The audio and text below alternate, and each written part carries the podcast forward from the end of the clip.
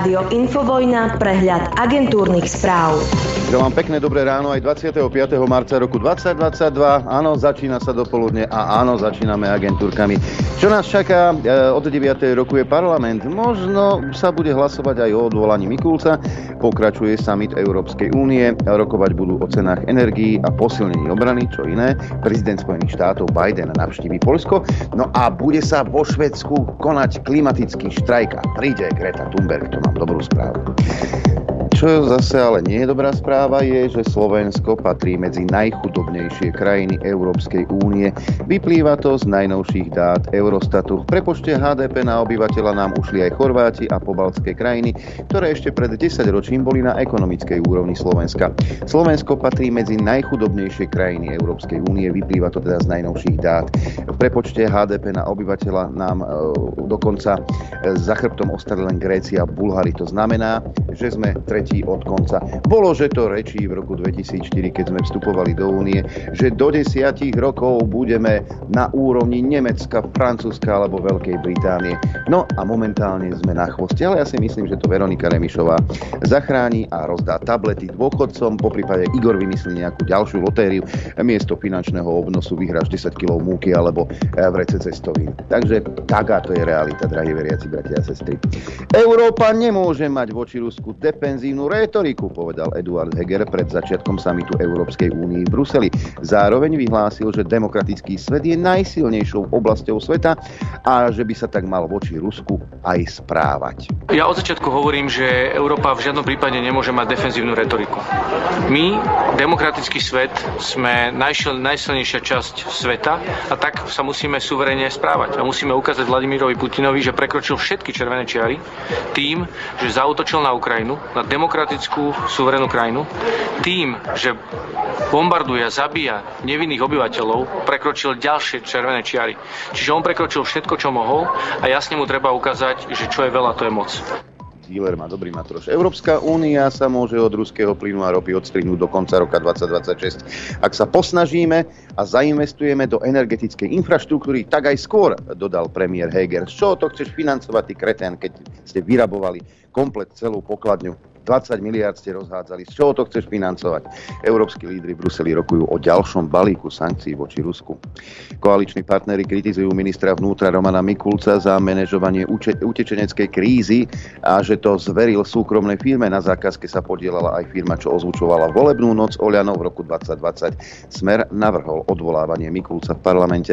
Minister vnútra Mikulec by mohol čeliť pokusu o odvolanie už dnes. Závisieť to bude od toho, či sa koalícia dohodne na súdnej mape a stavebných zákonoch a stihne ich prerokovať ešte dnes. No, ešte k tejto kauzičke si povedzme, že na manažovaní utečeneckej krízy pre ministerstvo vnútra e, bola teda aj firma, ktorá ozvučovala noc Oľano, keď Igor Matovič nečakane vyhral. Firmu vlastní Julius Slovák, ktorý pôsobí ako evangelizátor a ktorý pred voľbami zháňal hlasy pre Eduarda Hegera. Premiér priznal, že sa s ním pozná, ale vraj netušil, že robí na štátnej zákazke. Áno, a Norbert Lichtner je dvadsaťročná fotomodelka. Minister zdravotníctva je spokojný s vedením štátnej všeobecnej zdravotnej poisťovne a neplánuje v ňom zmeny. Reaguje tak na kritiku Richarda Sulíka, ktorý v stredu povedal, že štátna poisťovňa nie je dobre manažovaná. Vyjadrenie pána ministra hospodárstva vnímame ako jeho politické vyjadrenie, reaguje minister zdravotníctva. V podstate, keď si to tak vezmete, tak v tomto štáte je všetko v najlepšom poriadku, len občania o tom nevedia. Je podaná ďalšia námietka zaujatosti voči členom Senátu, ktorí rozhodujú v kauze Kuciak, Ružene Sabovej a Rastislavovi Stierankovi. Prokurátor úradu špeciálnej prokuratúry tak urobil potom, čo najvyšší súd vylúčil z rozhodovania súdkyňu Pamelu Záleskú, pretože schválila dohodu o vine a treste v prípade Zoltána Andruška. Prokurátor hovorí, že v tomto prípade by mali byť vylúčení aj títo dvaja sudcovia, pretože rozhodli o vine ďalšieho obvineného, Miroslava Marčeka. Naka obvinila bývalého predsedu Slovenskej národnej strany Jána Slotu v prípade úplatkov sudcom. Slovenskom. Obvinené sú aj ďalšie dve osoby. Slotu zadržali v súvislosti s kauzou žilinského sudcu Pavla Polku, ktorý už bol právoplatne odsúdený. Ján Slota je obvinený z toho, že vybavoval u sudcu Polku miernejší trest pre vinníka smrteľnej dopravnej nehody. Pôvodne bol odsúdený na trojročné väzenie. Polkov senát ho napokon odsúdil na podmienku.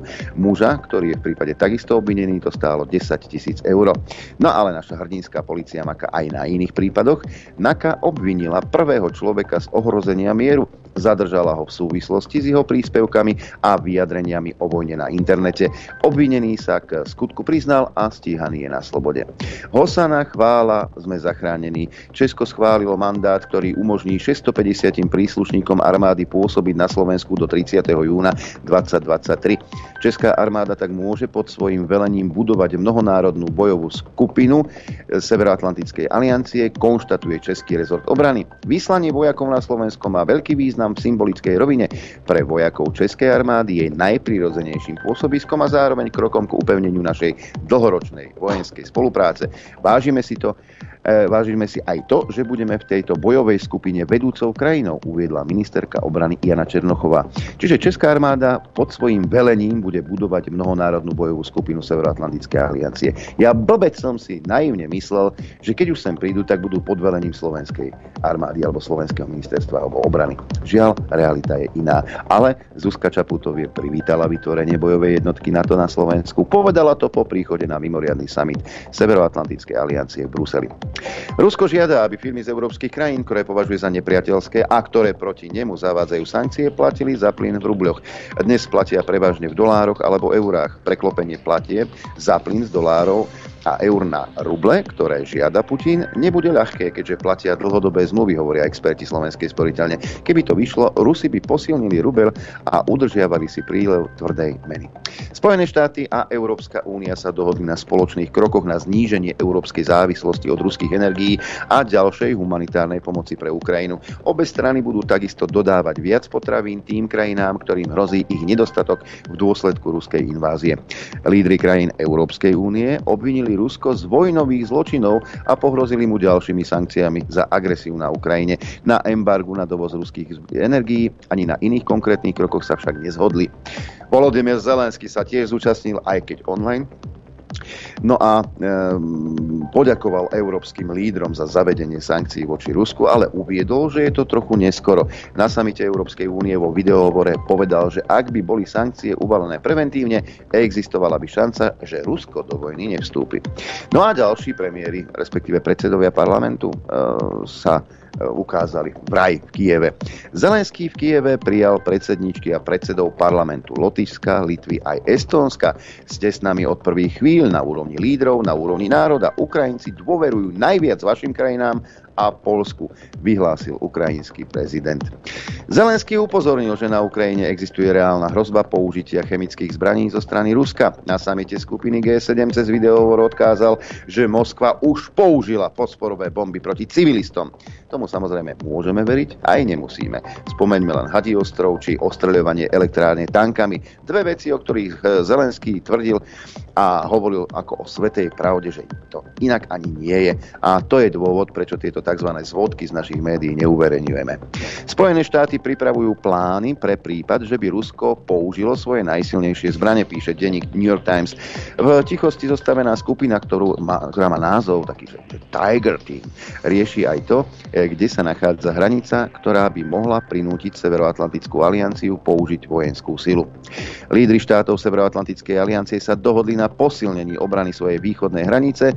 Na Slovensko, do Maďarska, Bulharska a Rumunska budú vyslané štyri nové bojové skupiny. Severoatlantická aliancia poskytne Ukrajine protitankové a protivzdušné obranné systémy aj drony, povedal šéf aliancie Jens Stoltenberg. Opakoval, že spojenci nerozmiestnia jednotky na Ukrajine. Spojené štáty sú naďalej proti poskytnutiu stíhačiek Ukrajine. Pre C N N to potvrdil člen Bidenovej administratívy. Reagoval tak na prejav ukrajinského prezidenta Zelenského, ktorý žiadal Severoatlantickú alianciu o jedno percento z bojových lietadiel. Americká vláda už predtým uviedla, že Putin by tento krok mohol považovať za eskaláciu napätia. No a nie je reálne ani to, že by Turecko poskytlo ruský systém protivzdušnej obrany es štyristo Ukrajine, uviedol to hovorca tureckého prezidenta. Americký prezident predstavitelia podľa agentúry Reuters skúmali, či by bolo Turecko ochotné Kyjevu systém prenechať. No a mám tu pre vás aj dve zaujímavosti. E, okienko denníka N. Kyjev je Kyjiv. A v denníku N aj tak budeme písať, vysvetľuje Matúš Kostolný, rozhodnutie zmeniť spôsob písania názov, názvov ukrajinských miest. Ukrajina a Ukrajinci si zaslúžia, aby sme ich mesta a mená písali a vyslovovali tak, ako je to podľa nich správne. Koniec hlásenia. No a ešte jedna, jedna blbosť, ako, ako sa zaoberá NAKA. Vyšetrovateľ NAKA odmietol trestné oznámenie v súvislosti s premenovaním zástavky na Leninovu podľa ulice vo Veľkých Úlanoch. Podľa aktivistu Jakuba Liptáka ide o propagáciu hnutia smerujúceho k potláčaniu základných ľudských práv a slobôd. Vyšetrovateľ tvrdí, že nie je zrejme, po kom je Leninová ulica pomenovaná. Predpoveď počasia. Tak, čo to tu máme? Mapku Slovenského hydrometeorologického ústavu tu máme. Opäť celé, slnko, celé Slovensko zaliaté slnkom. Tentokrát začneme na východe jedenásť, Košice, dvanásť, Trebišov, desať a pol Kamenice nad Cirokou, jedenásť hlási aj Prešov, takisto Bardejov a Tisinec. Poprad osem stupňov, deväť Telgárd, Lúčenec desať, na Chopku mrzne, tam je minus jeden a pol stupňa, na severe sedem Liesek, takisto Žilina, Martin jedenásť stupňov, Sliač osem, Dudince jedenásť, Prievidza dvanásť, takmer dvanásť stupňov Celzia, Urbanovo hlási jedenásť stupňov, takisto Nitra a Piešťany, deväť v Kuchyni a takmer trinásť a pol stupňa v Bratislave. Predpoveď na dnes hovorí, že bude Ako, ako bude, ako nebolo sa hovorí. E, jasno až polojasno, najvyššia denná teplota e, vystúpi na pätnásť až dvadsať, na Orave, Liptove a Spiši okolo trinásť stupňov Celzia, teplota na horách vo výške tisícpäťsto metrov okolo štyri stupňov a púkať bude slabý a na východe prevažne severný vietor rýchlosťou desať až dvadsaťpäť kilometrov za hodinu. Dopoludne na Infovojne s Adrianom. Hovorí sa, že opakovanie je matka múdrosti, tak si zopakujeme aj zvuky z našej akčnej päťky, ktoré vám ponúkame každý týždeň. Zmenila sa ale mailová adresa, ak ste vy, a ja dúfam, že dočasne. Mailová adresa je akcná nula päť zavináč gmail bodka com. Ešte raz, akcná nula päť zavináč gmail bodka com. No, v našej hitparáde sa objavujú aj politici, aj verejne činné osoby, aj výstričky z nejakých relácií. Tentokrát tu máme, pozerám len politikov, aj súčasných, aj tých bývalých. Vy sa samozrejme prostredníctvom tej mailovej adresy môžete zapojiť do našej hitparády, môžete hlasovať do pondelka do osemnástej nula nula tak, že do predmetu napíšete číslo zvuku a do správy telefónne číslo, krstné meno a možnosť A alebo možnosť B. Čiže možnosť A je trojmesačný prístup k telke a možnosť B je tričko od rádia Infovojna. Tak, tu je tých päť zvukov, hneď jednotka, e, Veronika Remišová, moja obľúbenkyňa. Koľko stupňov má doma pani Remišová? Momentálne šestnásť, znížiť si teplotu. E, to neodporúčam ja, to odporúča Európska komisia, odporúčajú to ekonomickí experti a odporúča to Medzinárodná energetická agentúra. Energetický expert je na druhej priečke, teda nie na druhej priečke, ale má číslo dva, Igor Matovič. Ľudia na Slovensku sa vôbec nemusia obávať, že zrazu nebudú mať v každej druhej zástrčke prúd. Zvuk číslo tri, Jozef Prokeš, bývalý predseda Slovenskej národnej strany, po hlasovaní za obrannú zmluvu sa vyjadril takto. Musíme sa vrátiť k minulej strede, teda k tomu hlasovaniu, a musím povedať, že sa tým sedemdesiatdeväť poslancom podaril naozaj mimoriadny výkon medicínsky, ktorý si zaslúži Nobelovú cenu, lebo sa im podarilo operovať srdce Európy do análneho otvoru z dochýnajúcej kobily. Zvuk číslo štyri, ďalší z obľúbencov, Juraj Šeliga. Nehovorme, nehovorme a nepodsúvajme prosím toto, že na Ukrajine sa dialo to isté, čo sa dialo v Juhoslávii. Tam prebiehala genocída. Ten zásadný rozdiel je, že predstavitelia vtedajšej juhoslovanskej vlády časť obyvateľstva vyhladzovali. Na Ukrajine Zelenský alebo jeho vláda nerobila nič proti Rusom. Nič. Hej. Hej. A zvuk číslo päť, Osusky. Nekomentujem ani radšej. Lebo nemôžem povedať, a hadám nikto na svete nemôže povedať, že napriek všetkému, čo sa deje, by malo byť našim konečným radostným cieľom Červené námestie, ktoré bude ploché, lebo na ňom nebude nič stáť a bude tam len ticho cvrlíkať stroncium deväťdesiat. dvadsaťdeväť rokov. Jednotku má Remišová, dvojku Matovič, trojku Prokeš, štvorku Šeliga, Osusky, číslo päť, mailová adresa akcna nula päť zavináč gmail bodka com. Tam môžete hlasovať v akčnej peťke. Ak chcete písať do vysielania, k dispozícii je vám mailová adresa dopoludne zavináč gmail bodka com. Koniec hlásenia. Pekné dobré ráno, Robert. Dobré ráno tebe, poslucháčom aj divákom. Ehm... Um...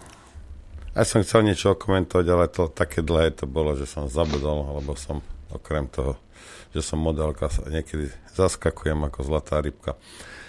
A technickú chcem povedať. Včera som sa pozrel do tých komentov, čo sa týka pod Rumble, čo dávame teda do reprízy s obrazom.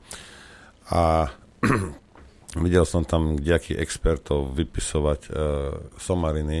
Prosím vás, keď neviete, tak nepíšte hlúposti. Proste niečo sa ti skresne v hlave a hneď tam vypisuje, že ja sa vám pokúsim vysvetliť, ako to funguje. Hej. Aby bolo jasné, že nekódujeme, lebo tam som také, že o, že to video je zakódované. Jasne, tak nás blokuje, blokuje gestapo, hej, konečného gestapo nás nás blokuje a my si dáme teda tú prácu, že to všetko nahráme, potom to dáme a potom to zakódujeme, aby si to aj tak nemohol vidieť. Že keď som aj obišiel tohto debila, tohto hajzlíka, tak potom ja ti to zakódujem, aby si to nemohol vidieť. Ako, kde v tom vidíte logiku? Pozrite sa. Zvuk, audio, hej, nahrávam ja tu. Hej. A to je dobré, nie je to veľmi podstatné, lebo keby mi niekto zobral počítač, tak proste to stratím. Skôr sa stáva to, že sám zabudnem nahrávať. Ale čo sa týka videa, odkedy vysielame video. Video sa nahráva na dvoch miestach. Hej. Jedno bolo u nás na serveri a potom v zahraničí. Mimo dosah tejto fašistickej chunty. A ja som to urobil, aby to bolo mimo dosah Kaliňákovej mafie na Nake. Hej. Ja som to vtedy urobil. Vzhľadom k tomu, že nám zablokovali IPčky, tak na serveri sa nenahráva nič, ale to v zahraničí sa nahráva. A ja keď aj zabudnem zapnúť audio, tak potom sa dá z toho vycucnúť audio. Je to v bezpečí, je to mimo dosah týchto, týchto špinavcov. Hej. No ale teraz sa to nahrá, hej, aby ste vedeli. Teraz Maťo to musí stiahnuť, to má okolo tri štyri giga. Hej. Je to veľké. On si to stiahne, postriha to, vyhodí z toho pesničky a hlúposti. Hej, a začiatok a koniec a neviem čo. A potom to musí vyrenderovať na počítači. dva a pol hodinová relácia obrazová, no také počítače nemám, že by to vypluli za desať minút. Tak to trvá. A keď sa to celé spraví a mu to vypluje, tak potom to musí uh, uploadnúť na ten Rumble. A ja niekedy to ide pomaly, niekedy to ide rýchlo. Hej. No ale keď sa to tam dostane, že už všetko sme tam dali, už tak ja chceme, tak oni ešte šrotia ich server s týmto, ja neviem, proste to niekde umiestňuje, alebo to, ja neviem, prekoduje do, do nejakej ich formy, aby to nezabralo viac miesta. Ja neviem, hej. Dávame to na em pé štyri. Ale robí to aj, robí to aj YouTube, hej. Problém je v tom, že Maťo vám tam hodí link, ešte keď to šrotí u nich. Už aj keď my sme to tam odoz... Predstav si, že robíš si záhradu a prídete nákladné auto, hej, to sme my, my sme záhradkárstvo a my nákladným autom pošleme ti, ja neviem, sto nejakých rastlín, hej, a príde to k tebe domov a vyložíš si to, alebo vyložia ti to pred dom. No a ty tam prídeš v tej chvíli, keď to je vyložené pred dom a povieš, oh, ale veď to nie je v záhrade ešte. No nie je, lebo niekto to musí roznosiť a niekto s tým niečo musí urobiť. Takže toto enkódovanie, to je to roznášanie po tej záhrade a kopanie jamy a ja im zalievanie, aby, aby to bolo. A to si robia oni a to chvíľu trvá. Hej. Takže netreba tu konšpirš, nie je to zakódovanie, nie, tak sa vráť sa za desať, za dvadsať minút, možno to bude e, už zošrotené a pôjde to. Hej. Nikto nič nekóduje pre Boha živého. Ako, ja nevrajím, že som najchytrejší človek na svete, ale tak prostý nie som, hej, ako nehnevajte sa na mňa, tak, tak to len k tomu, lebo potom to odrádza ľudí, hej, takých, čo sa, čo sa nevyznajú v tom, že čo sa deje, tak keď tam ti napíš, že, že enkóduje, tak čakaj, hej, roznáša kvetinky po, po, po, po záhrade, tak keď to, keď to dorobí celé, keď to celé zasadí, tak potom to už potom to už pôjde. Včera, Adrianko, som... Samé ucho. Uh, Vyšiel článok na denníku Postoj, ktorý teda tvrdí, že je po sebe, že je konzervatívny. Hej. A urobili ti rozhovor, ja by som to teraz ne, nezblbol, lebo musím hore dať, s Ondrejom Jombíkom, a to je šéf webhostingovej firmy, e, ktorá e, mala hlavné správy ako na, u seba, alebo ja neviem, či to bolo na server, alebo či sú serverové, neviem, čo sú. Platon Technologies a, sa volá tá firma. Ne? A robili s ním rozhovor, hej? A tak sa ho tam pýtali, asi môžete potom na Postoji prečítať, že proste, že či mu nevadil ten obsah a ja neviem čo, proste, lebo ako keby, povedete sa, na hlavných správach, a, vyšli tam koniny nejaké, nejaké, áno, niekedy sa to stane aj u nás. Hej? A, a je to pravda, hej, že proste áno, boli tam nejaké divné články. Ale nema, pozrite sa, nech sa Sobko na hlavu postaví, tak na denník nemá. Hej, ale to konzervatívny denník Postoj nezaujíma, hej, lebo proste nie. Hej. Nemali tie hlavné správy, čo sa týka dezinformácií, zavádzania a propagandy na denník N. Nemali nikdy. Nikdy na nich nemali. Hej. Taká je realita. No, ale teraz počúvajte toto. Oni sa ho tam pýtajú. A, kde si? Á, tuto. Otázka. Ako prebehol proces vypínania týchto stránok? Hej. Chlapík hovorí, už vopred sme vedeli, že sa niečo chystá, keďže sa to medializovalo. Samozrejme, nevedeli sme s určitosťou, ktoré stránky to budú, ale dalo sa to tušiť. Takže keď som dostal neoficiálny telefonát z en bé ú, rozumej, z ministerstva cenzúry, cenzúry, nebol som veľmi prekvapený. Skôr som bol prekvapený z tej, povedal by som, až prílišnej proaktivity. Rozkaz znel jasne. Pýta sa ho tá redaktorka. A ako to myslíte? Som zvyknutý, odpoveď, že keď spolupracujeme so štátnymi úradmi, ako je napríklad polícia, väčšinou to funguje tak, že si vyžiadajú nejaké informácie. My ich im pošleme, potom o nejaké dva týždne sa nám ozvú zas, celé sa to nejak hýbe, ale strašne pomaly. Štátne úrady konajú, ale vo všeobecnosti pomaly. Toto však bolo veľmi nástojčivé s tým, že to musíme i hneď zablokovať. To bol prvý moment, keď mi vyskočila kontrolka a povedal som si, že to asi musí byť fakt vážne. Samozrejme, nenamietal som proti vypnutiu, ale chcel som si najskôr prečítať to rozhodnutie. Hej.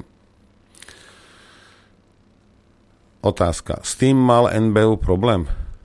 Nestretl, odpoveď, nestretlo sa to s veľkým pochopením, keď som trval na tom, že si to chcem minimálne najskôr prečítať.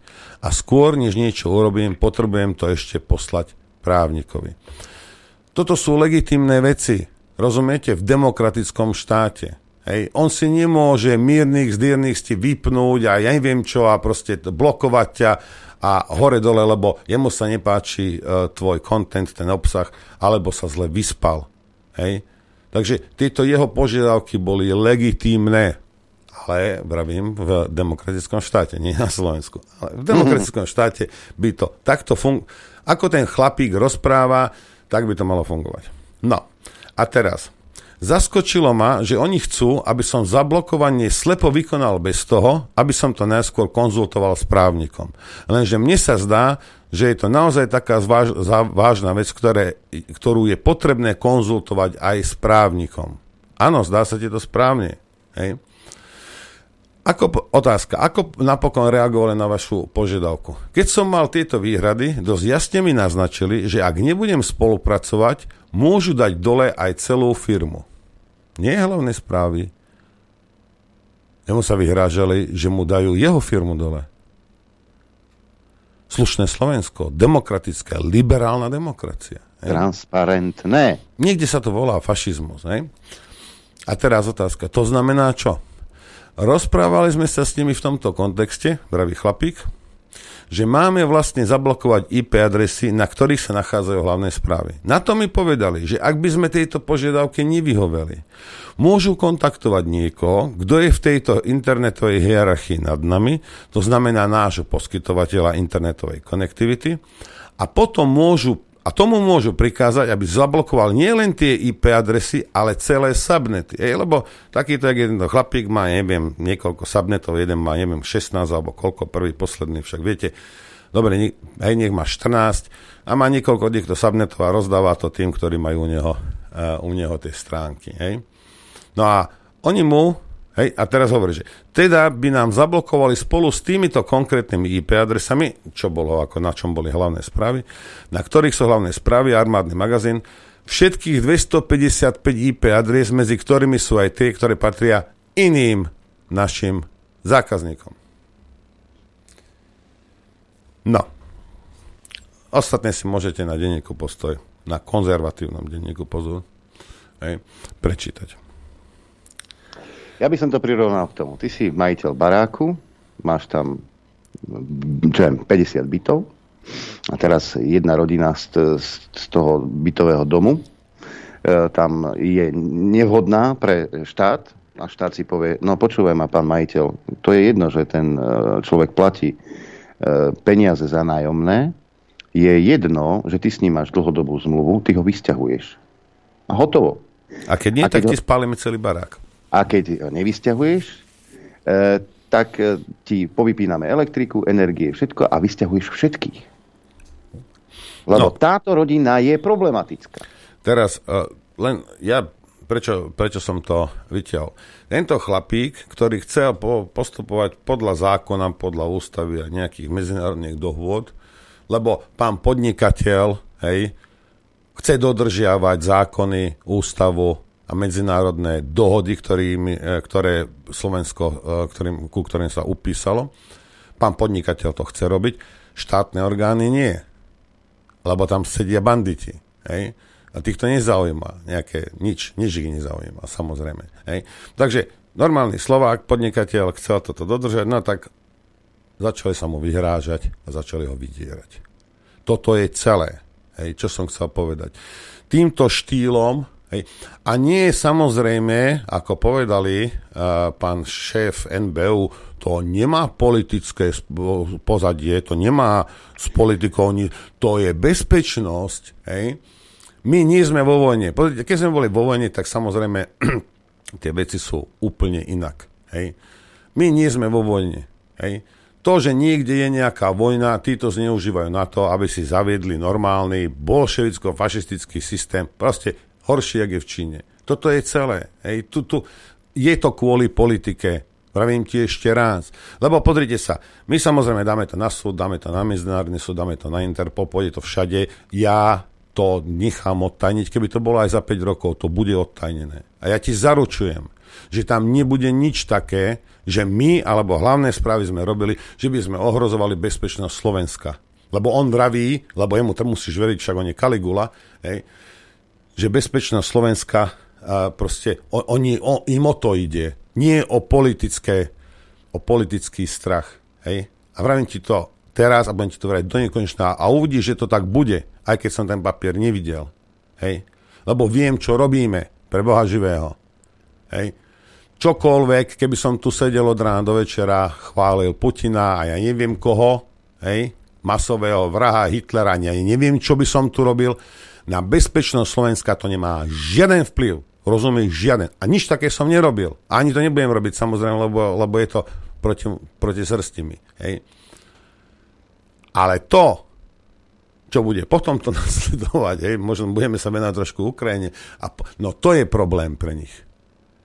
To je problém pre túto vládu. A konečný, ktorý spáchal dva trestné činy, ktoré ja mám zdokumentované, hej, no, iba posluch, lebo on si myslí, že za ním stojí nejaký štát. Nie, môj zlatý, si právnik, mal by si si uvedomiť, že za tebou teraz, teraz, lebo za dva roky nebudú, teraz stojí pár zločincov. To je celé. Žiaden štát za tebou nestojí. Žiaden zákon za tebou nestojí. Ústava určite nie, medzinárodné dohody a európske judikáty, deto nie. Hej? Za tebou teraz stojí pár zločincov vo vláde. Možno sa budete viac, môcť viac zblížiť, keď budete v jednej celé chlapci. Hej? Lebo môžete toto, sa o tom porozprávať. Môžete sa potom o tom porozprávať, koľko chcete. Hej? A, ako sme my ohrozovali bezpečnosť Slovenska. Lebo áno, ja som tak nastavený, aby som ohrozoval bezpečnosť Slovenska. Tí, čo ma desať rokov poznajú. Ja som presne ten. Hej? Nie, ja ohrozujem, ohrozoval som Ficovú vládu, ohrozujem túto vládu. Samozrejme, ja to viem. Ohrozujem post prezidentky. Áno, ja to viem. Ale potom povedz na rovinu, že sú to politické dôvody. Ale to nie. To on prehlásil, že nie sú, to sú bezpečnostné dôvody. A ešte aj utajené, ešte aj, ani ti nepovie. Ja ti zoberiem bicykel a povie, a prečo si mi ho zobral? No to je utajené, máš smolu. Sa nedozvieš, prečo. No dozvieme sa to, e, o to nech on nemá strach konečne, alebo nebude tam do nekonečna. A toto bude odtajnené. A potom ja ukážem ostatným, že o čom, o čom je táto slušná, toto slušné Slovensko, táto slušná vláda, takzvaná. Hej. No, pozrite sa, dobre, necháme to tak. Iba toto som vám chcel ukázať, že ho tohto podnikateľa, ktorý chcel dodržať zákony, sproste vydierali a vyhrážali sa mu. Hej? Ale jasne, však všetci, však dobre, veď, ale veď ty máš pekáreň, čo teba zaujíma nejaký internetový provider, ja viem, hej, ja viem, ale zajtra prídu k tebe. A máš, ja neviem, opravuješ auta, hej, máš autoservis, oh, alebo predávaš Mercedes a myslíš si, že si, že si... Nie. Čokoľvek si vymyslia, komukoľvek sa znepáčiš a nemusíš rozprávať nič proti prezidentke. Rozumieš? Stačí, Ale... že, že konečný bude mať kamoša niekde na druhom konci republiky alebo od teba, ja neviem, desať kilometrov, ktorý bude tvoja konkurencia. A Ale... zamáchľujú ťa, zavrú ti biznis. Rozumieš? Alebo jednoducho niekto si povie, že tá pekáreň sa mi páči, to by bola pekná pre mňa. Hm?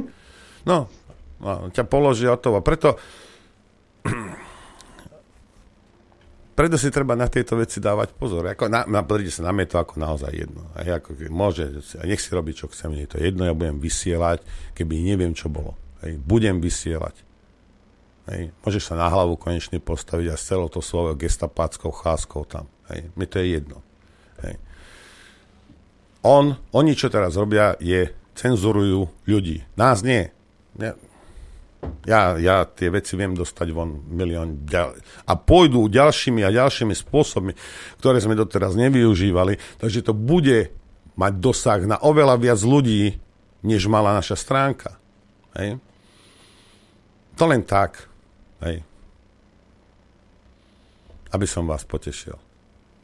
By ste, ma- by ste mohli makať. V mene demokracie, ktorú máte stále v zuboch a v ústach, od Čaputovej až po Osuského. Demokracia, sloboda slova, zákony, ústava, toto všetko máte v hubách, ale nič z toho nedodržujete. Však len vtedy, keď vám to vyhovuje. Ideme hrať Adrianku, alebo ako to robíme? Ó, dobre. Mám dva maily, ktoré prišli, jeden od Maťa Blinkára, agronóma, a druhý až spoza oceánu, tak sa im môžeme venovať. No. A ako ďalším veciam, samozrejme. Chcete vedieť pravdu? My tiež. My tiež. Počúvajte Rádio Infovojna. Zdravím vás všetkých, milí zmetení. Dobrý deň. Ja by som len tridsať sekúnd zhrnul to, čo som hovoril pred prestávkou. Oni prišli za chlapíkom, lebo normálne, normálne v demokratickej krajine by to fungovalo tak, že pozri sa, môj zlatý, tuto hlavné správy dali, ja neviem, aké, aké závadné články a to tento, boli na to upozornení, nesiahli to, ignorovali nás alebo odmietli. To je súdny príkaz, hej. No a poďme, môj zlatý, to vypnúť, hej, lebo máš súdny príkaz, hej. A fajn, hej. On, pretože vedel, že takýmto spôsobom sa to má robiť, hej, a chcel sa vyhnúť trestnému stíhaniu on sám, lebo tie hlavné správy môžu na neho podať trestné oznámenie úplne s prehľadom. Hej. Tak oni, aby mu povedali, že tu je súdny príkaz a toto, oni nie. Ak nevypneš, tak ti zničíme biznis. No a teraz mi povedzte, tí, čo ste trošku starší a zažili ste deväťdesiate roky, čo vám toto pripomína? Ak neurobíš to, čo ti povieme, tak ti zničíme biznis. Úplne mimo právo, mimo, mimo všetko. Hej. Tak toto funguje dnes. No a oni si myslia, že im to prejde. A ja, ja si myslím, že im to neprejde. Hej. uvidíme, kto bude mať pravdu. Adrianko, máš nejaké e-mailiky? Mám e-mailiky, ale keď, už len k tomu, čo si povedal, písal aj... Lebo vieme, že včera súdnym príkazom um, zakázali um, Blahovi hovoriť o prezidentke. Dokonca na Markíze som si vypočul, že, sub, že prebehol súdny spor. Aký súdny spor prebehol? Pre Boha. Vy už tej Markíze fakt um, neraňajkujete salónky. Písal, písal tomu aj Edo Chmelár. Predbežné rozhodnutie okresného súdu Bratislava jeden, to bolo predbežné rozhodnutie, nie súdny spor, milá Markíza, ktorý zakázal poslancovi Národnej rady Lubošovi Blahovi nazývať prezidentku Zuzanu Čaputovú vlastizradkyňou, agentkou cudzích mocností, ako aj to, že je ovládaná Spojenými štátmi, je čudné. Je čudné z hľadiska chápania slobody prejavu, ako aj z hľadiska správania hlavy štátu. V prvom rade dnes už vieme, ako Zuzana Čaputová myslela to odstraňovanie nenávisti zo spoločnosti ako obranu samej seba. Ak pani Čaputová mlčí, keď vládni činitelia, predovšetkým minister obrany Jaro Naď, nadáva ľuďom do zradcov, ak jej neprekáža, že Ivan Mikloš, ktorý jej radí, osočuje oponentov ako platených agentov Kremľa, ak sa prezidentka nezastane napádaných občanov, ale je útlocitná na svoju osobu, je úbohé, malicherné a nevhodné hlavy štátu. Zuzana Čaputová nebráni občanov Slovenskej republiky, ale iba seba. Ešte viac ma znepokojuje toto postupné plazivé odbúravanie slobody prejavu. V minulosti sme tu predsa mali prípady, keď vtedajší opoziční, dnes koaliční politici nadávali vládnym činiteľom do vrahov Kuciaka, Mapianova podobne a nikoho z nich nenapadlo dať to na súd. Okrem toho, už tu predsa existuje precedens, keď sa o to isté pokúsila vo vzťahu k Lubošovi Blahovi firma ESET. Och, aká náhoda. No, Krajský súd rozhodol v prospech poslanca a potvrdil to aj Ústavný súd, nehovoriac o tom, že tu máme nálezy Ústavného súdu, že verejný činiteľ musí zniesť vyššiu mieru kritiky ako bežný občan. Ani mne sa nepáči spôsob vyjadrovania Ľuboša Blahu, ale zakázať mu kritizovať prezidentku nesie v sebe pachuť absolutistickej monarchie, ktorej sa nesmiete dotknúť spupného vládcu, ktorý kašle na poddaných, ale citlivo vníma vlastnú osobu. Prezidentka má z titulu svojej funkcie v porovnaní s bežnými občanmi oveľa viacej možností, ako sa brániť proti ohováraniu, najmä mediálnych. Snahy o kriminalizáciu vyjadrení proti nej hraničia so zneužívaním moci. Vypínajú weby bez rozhodnutia súdu. V znormalizovanej verejnoprávnej televízii už v diskusiách nenájdete oponentov. Ostrakizujú nepohodlných ľudí a politici si zabezpečujú cez súdy umlčiavanie kritiky. Čo bude nasledovať? Ľudia sa boja, že všetko stratia, tak mlčia. A nakoniec všetko stratia, lebo mlčia. Napísal dosiaľ nezakázaný veľký ruský spisovateľ Fyodor Michal- Michajlovič Dostojevský. Nemlčte. Nenechajte si zapchať ústa a vziať si svoju slobodu slova. Sloboda je bezcenná, ak majú všetci rovnaký názor. Prejavuje sa aj tým, ako sa správame k tomu, s kým nesúhlasíme. Aj ja si myslím o Zuzane Čaputovej, že nezastáva záujmy Slovenskej republiky. Aj ja si o nej myslím, že je slúžkou veľmocenských záujmov Spojených štátov amerických. Aj ja si o nej myslím, že je hanbou tohto štátu a že by mala odísť. Ak si to myslíte aj vy, nebojte sa to dať slušným spôsobom najavo. Všetkých nás umlčať nedokážu. Toľko Eduard Chmelár a na margo toho, čo, čo sme hovorili aj v úvode dnešnej relácie. A teraz sa už teda dostanem k tým mailom. Spoza veľkej mláky, je to dlhší mail, ale písal nám Miky. Dobrý deň, chlapi, už dlhú chvíľu sa vám chystám napísať alebo zavolať. Sledujem a podporujem vás už nejaký ten rok. Ako prvé chcem odkázať všetkým tým hejterom za predchádzajúce útoky na vás a cenzúra, ktorá práve prebieha. Mňa osobne len a len motivujú prispievať vám na vysielanie ešte viac. Verím, že nie som jediný, ktorý to tak cíti. Už dvadsaťdva rokov žijem v zahraničí a z toho dvanásť rokov v Spojených štátoch amerických, kde pôsobím ako lekár. Hlavný dôvod, prečo vám píšem, je, že chcem vyjadriť viac menej úplný súhlas s doktorom Kuricom, ktorý bol na Infovojne dvadsiateho druhého marca. Zažívam podobné situácie, ako on pomaly na dennodennej báze, kedy mnohí kolegovia už dávno nie sú schopní akéhokoľvek kritického myslenia, čo sa týka covidu, lockdownov, masiek, testovania a vakcín. Zároveň by som rád priniesol trochu optimizmu do témy, keďže je nás stále viac a viac zobudených a denne pribúda v mojom okolí mnoho zdravotníkov, ktorí začali chápať veci, veci tak ako doktor Kuric vo vašom vysielaní sa snažil ľuďom vysvetliť. To, že tie produkty nesprávne nazývané vakcínami nie sú ani bezpečné, ani efektívne, nevedia dnes naozaj už len blbci, ľudia pod vplyvom masovej psychózy alebo dobre zaplatení propagátori. Bohužiaľ som na pravidelnej báze svedkom mnohých tzv. Vedľajších účinkov, ako napríklad ne- neurologické poškodenia alebo krvné zrazenie. Tiež nám mnohonásobne v posledných mesiacoch stúpla štatistika diagnostiky rôznych foriem maligných ochorení. Rodičia by preto mali veľmi dobre zvážiť, či im návšteva nejakého krúžku alebo dovolenka v zahraničí stojí za ohrozenie zdravia ich detí. Ako ďalšie chcem odkázať našim súčasným politikom a predstaviteľom vládnej a zákonodárnej moci, že až na pár výnimiek medzi nimi som sa za dvadsaťdva rokov života v zahraničí nehambil, tak ako sa za nich hambím teraz. Tak ako im chýbala hrdosť a vlastné myslenie pri riešení globálneho COVID problému a len papagájovali chybný narratív, tak im to chýba čoraz viac ešte teraz, keď stojíme na prahu tretej svetovej vojny. Ďakujem celému týmu Infovojny za prácu, ktorú robíte. Zvlášť pre tých, ktorí vás počúvajú zo zahraničia, ste možno jediné ešte normálne e, médium, ktoré nás so Slovenskom spája. Stali ste sa určitou rutinou, na ktorú sa každý deň teším a za to vám veľmi pekne ďakujem. S pozdravom, Miky. No a Miky je jeden z tých, ktorý napríklad Ďakujeme. píše, že prosím vás, aby ste aj naďalej dávali záznam z relácií na vašu stránku alebo na iné médiá aj s pesničkami. Pesničky pridávajú vášmu vysielaniu autenticitu rádiového vysielania a ja sa na váš výber hudby vždy veľmi teším. Ďakujem. Spoza mláky, ďakujeme pekne za tento mail. No a nie spoza mláky, ale tu zo, zo slovenskej rodnej hrudy píše Maťo Agronom. Pozdravujeme ťa, Maťo. Dobrý deň, prajem len pár poznámok k aktuálnemu stavu. To, že ceny komodít z prvovýroby pšenica, jačmeň, kukurica, slnečnica a iné neustále rastú, je známe. Niekto by si mohol povedať, že zastí poľnohospodári zbohatnú. Žiaľ nie, väčšina tých, čo sú z prvovýroby, nemajú sklady, aby mohli držať úrodu doma a predať ju v čase výhodných cien. Predali ju zväčša priamo z poľa, teda koncom leta a na jeseň. Takže mali príjem porovnateľný s predchádzajúcim rokom, snáď trošku vyšší, ale čo sa nezastavilo, sú ceny vstupov. Osiva. Tí, čo si ich zazmluvnili na jeseň, čo sa, sú, čo sa týka ceny, celkom v pohode. No ale to neznamená, že ak aj mali peniaze a podpísanú objednávku, zmluvu, majú čo siať. Je problém s osivami, nie je ich dosť.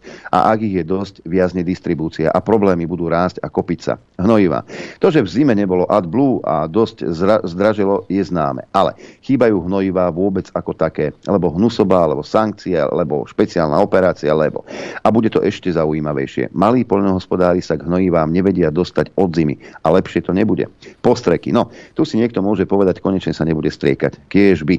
S distribúciou pro postrekov je problém už od minulého roka. No nebojte sa, glyfosátu je v skladoch dosť a ani jeho dodávky neviaznu.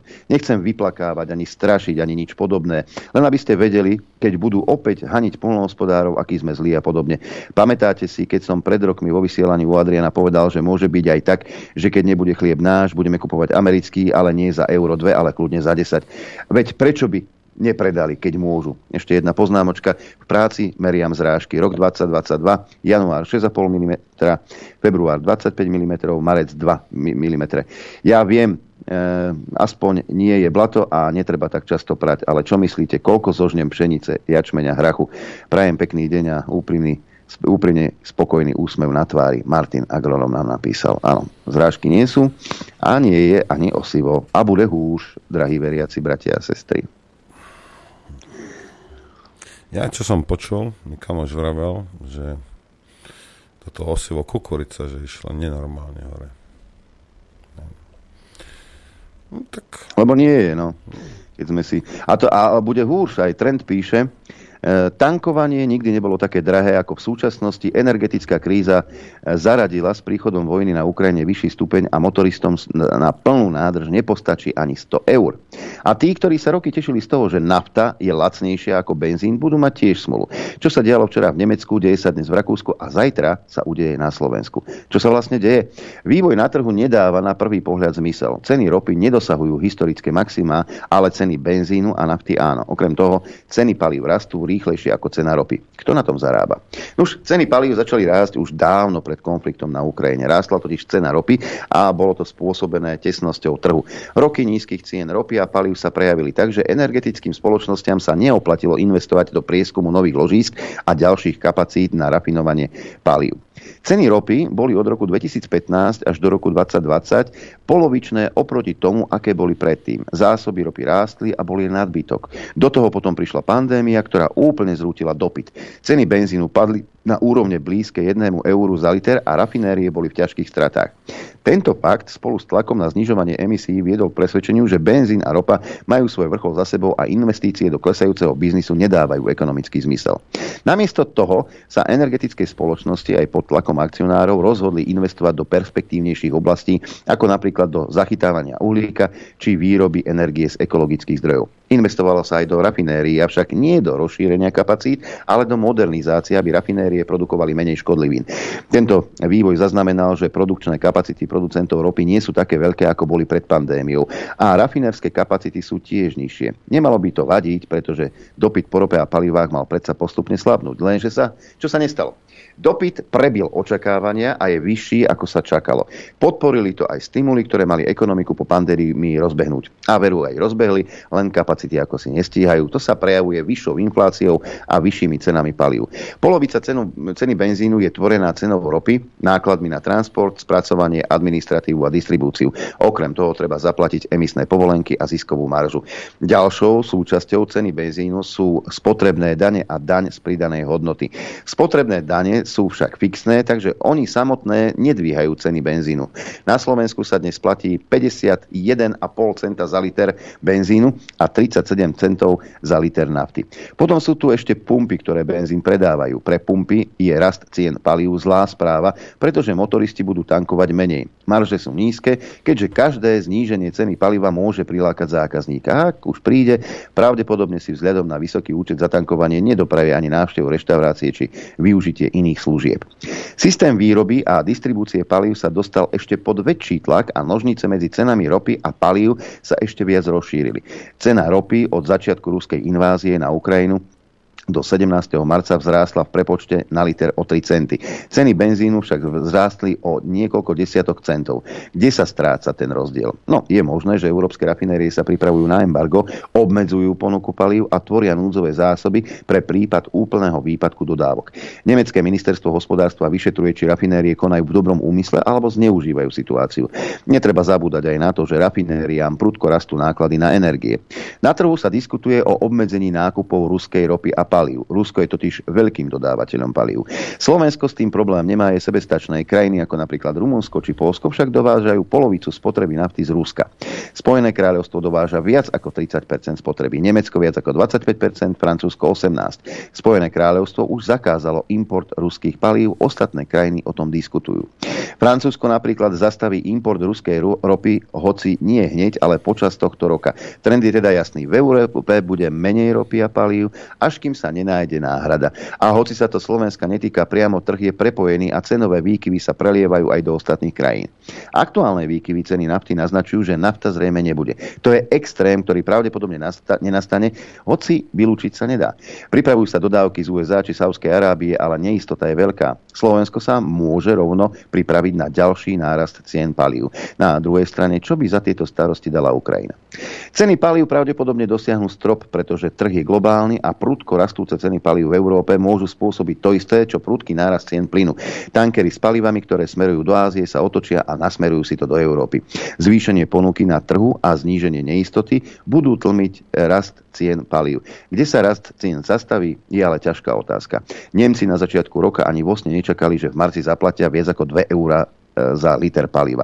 Jediná nádej je, že súčasné ceny už započítajú už započítavajú výrazné obmedzenie dodávok a Slovensko čaká už len dobiehanie vývoja západných krajín. Čo je horšie, počas roka dvadsať dvadsať mali Nemci rovnakú cenu benzínu ako Slováci, ak sa z neho odpočítala daň. V roku dvadsať dvadsaťjeden si priplácali približne šesť centov naviac a ťahali rast benzínu aj v iných krajinách. V polovici marca však oproti Slovensku priplácali takmer päťdesiat centov na benzíne a šesťdesiatšesť centov na nafte. Ak slovenské pumpy budú nasledovať tento trend, benzín a nafta môžu aj na Slovensku stáť dve eurá. Jedinou zbraňou proti rastu cien je okrem zníženej spotreby aj zníženie spotrebnej dane.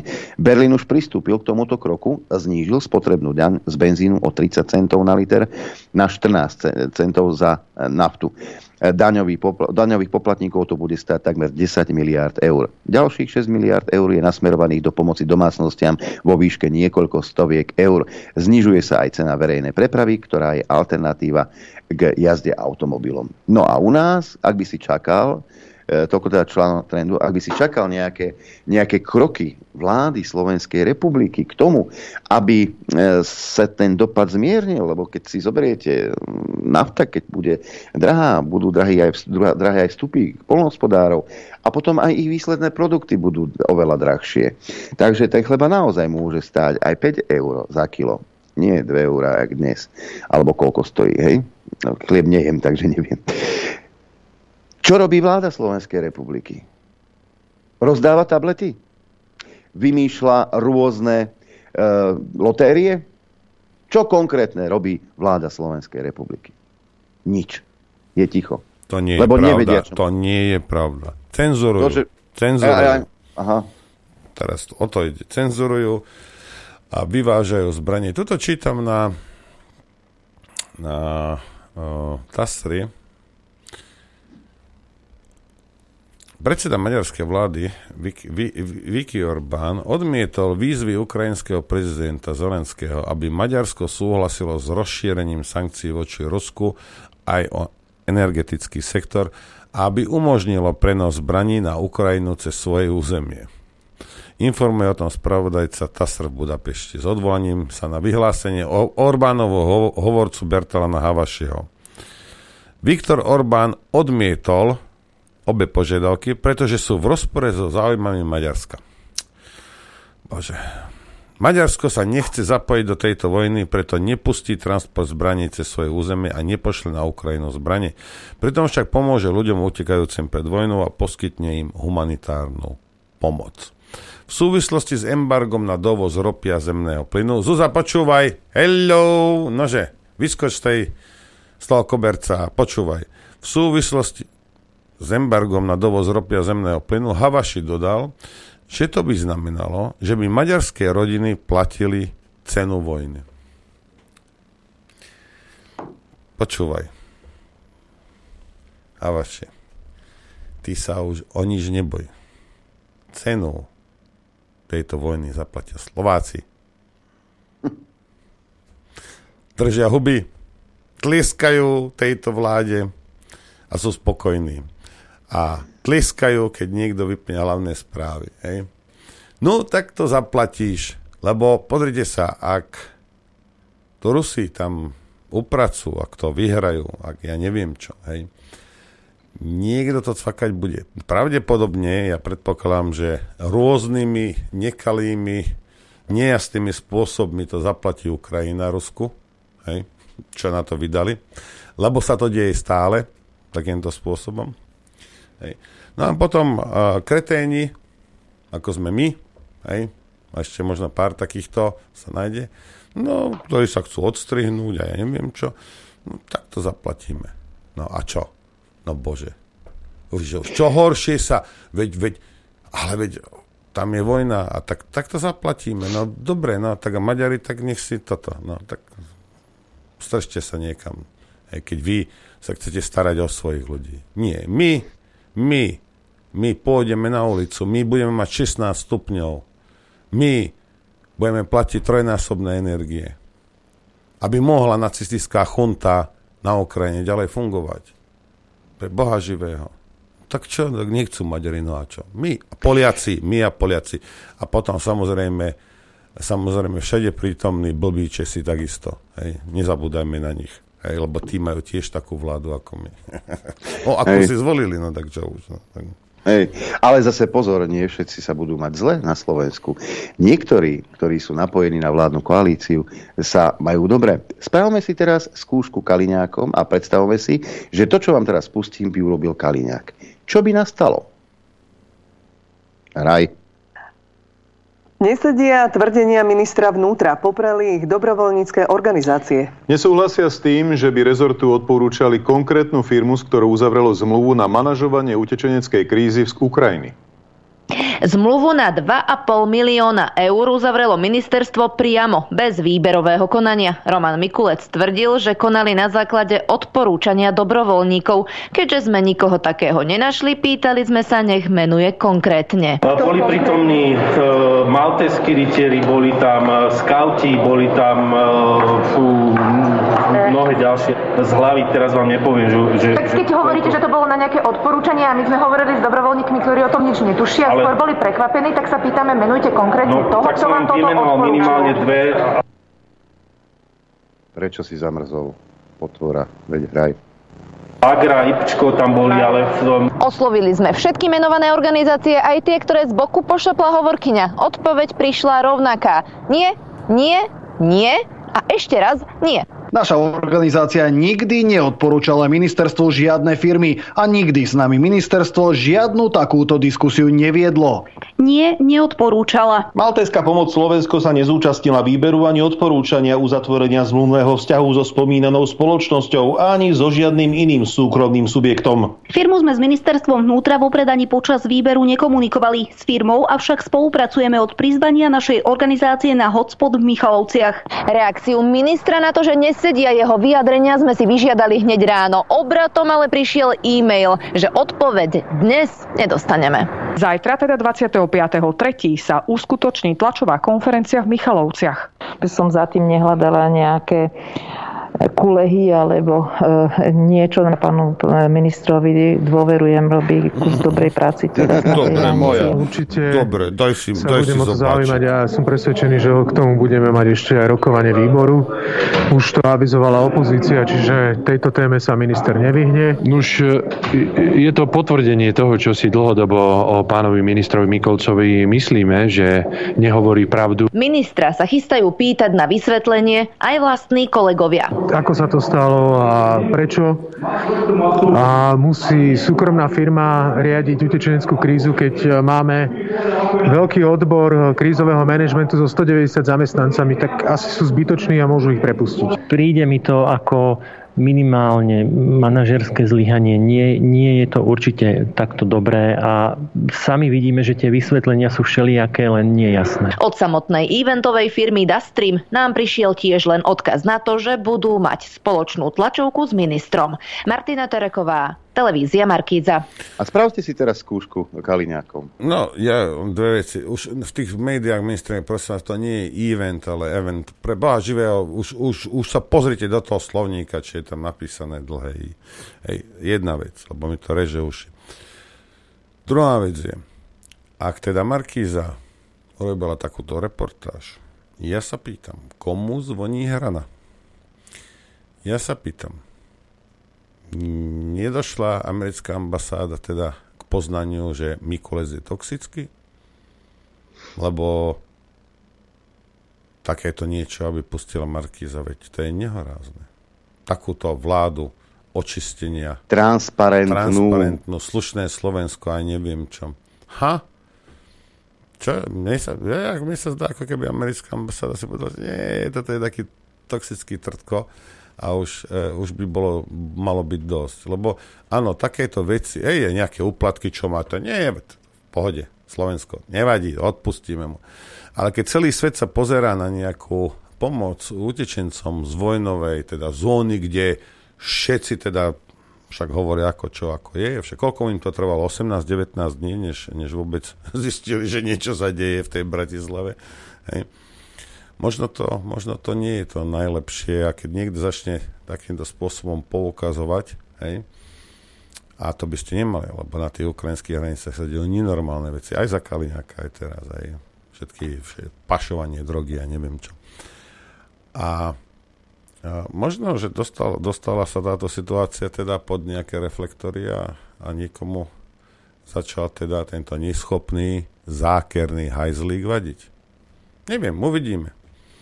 Uvidíme, či tam dajú niekoho, niekoho iného, lebo jedna vec je mať niekoho, ktorý je všetkého schopný, čo mu povieš, lebo je debil a hajzel.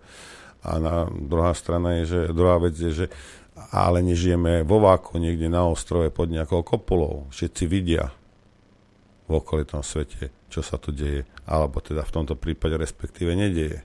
Však. No, ideme si zahrať, Adrianko, hodiny jak na kostole. Hej, poď, zahráme si a potom tu máme jeden taký postreh od pána doktora Šídla, ktorý sa týkal práve tých hraníc, o ktoré si spomínal. Chcete vedieť pravdu? My tiež. Počúvajte Rádio Infovojna. Dobré ráno, milí zmetení. Dobré ráno všetkých. Dobré ráno všetkých. Ja tu čítam to v, novina, v novinkoch. Vo štvrtok slovensko-ukrajinské hranice prekročilo tritisícsedemstopätnásť ľudí, z toho tisícdeväťstodvadsaťpäť žien, tisícosemdesiattri detí a sedemstosedem mužov. O dočasné útočisko na Slovensku požiadalo sto, pardon, tisícstodeväťdesiatdeväť osôb. Doteraz o dočasné útočisko od prvého marca požiadalo päťdesiatdvatisícštyridsaťdva ľudí. Áno, mnohí prichádzajú do Európy, či už z, z, preto, že naozaj utekajú z oblasti, kde sa bojuje, alebo jednoducho využili tú situáciu a dostať sa na západ. Hej. Sú aj takí. Jedného som teraz, ak som fajčil, som videl na takej krave veľkej, ktorá už, už keď stojí nenaštartovaná, tak musí zožrať minimálne e, štyri litre. V garáži žere štyri litre. Hej, a, a keď to postavíš na trávnik, tak normálne vyžere okolo te, seba také koleso, tú trávu. A náhodou, keď majiteľ toho auta zabudne zavrieť viečko na nádrži, tak ten vír sťahuje malé deti z ulice. No, toto mi poslali policajti. Autorom je pán doktor Milan Šídlo. Citujem. Sledujem dianie na Slovensku v súvislosti s ukrajinsko-ruským konfliktom, ale z iného pohľadu. Z pohľadu bývalého policajta, ktorého zaujíma v prvom rade bezpečnosť občanov Slovenska. Nechcem písať o prebiehajúcej vojne, kto je zlý a tak podobne, ale spýtam sa vás. Pamätáte si ešte deväťdesiate roky? Úradovala tu mafia, horeli autá, obchody, strieľalo sa aj za bieleho dňa, platilo sa výpalné. Nechcem byť zlým prorokom, ale bohužiaľ toto nám znova hrozí. Pýtate sa prečo? Hneď vám to vysvetlím. V televízore nám ukazujú, ako sa ku nám hrnú utečenci z Ukrajiny. Sú to pre ľudí srdcervúce zábery, ako ku nám utekajú ženy s deťmi, akí sú len chudáci. Lenže čo som si všimol, policajti im vôbec nekontrolujú batožinu.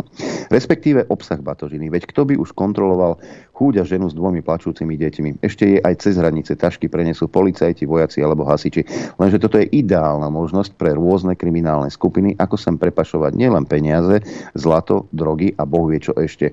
Žena to pekne pod ochranou polície a vojska prepašuje na územie Slovenska a na ňu už čaká spojka, ktorá jej zásielku, ktorej zásielku odovzdá. Ďalej, vôbec sa nezisťuje, akí ľudia ku nám utekajú. Áno, v prvom rade sa sem utekajú chudáci, ale medzi bežných ľudí sa pekne votrujú aj doslova vagabundi najhrubšieho zrna. Môžu to byť členovia zločineckých skupín, ale aj vrahovia, ktorí sa vyhýbajú polícii a súdom. Ináč títo vždy utekajú ako prví. Nebudú predsa umierať pre niečo, čo nie je ich záležitosť. Biznis musí ísť, aj keby vojna bola.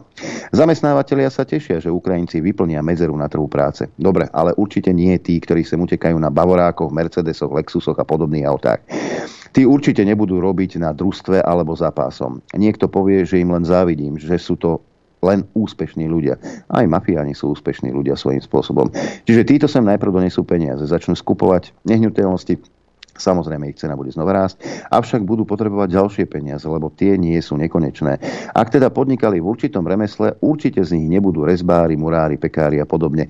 Zbraní budú mať toľko, koľko len budú chcieť. V deväťdesiatych rokoch sa zbrane vozili z bývalej Jugoslávie.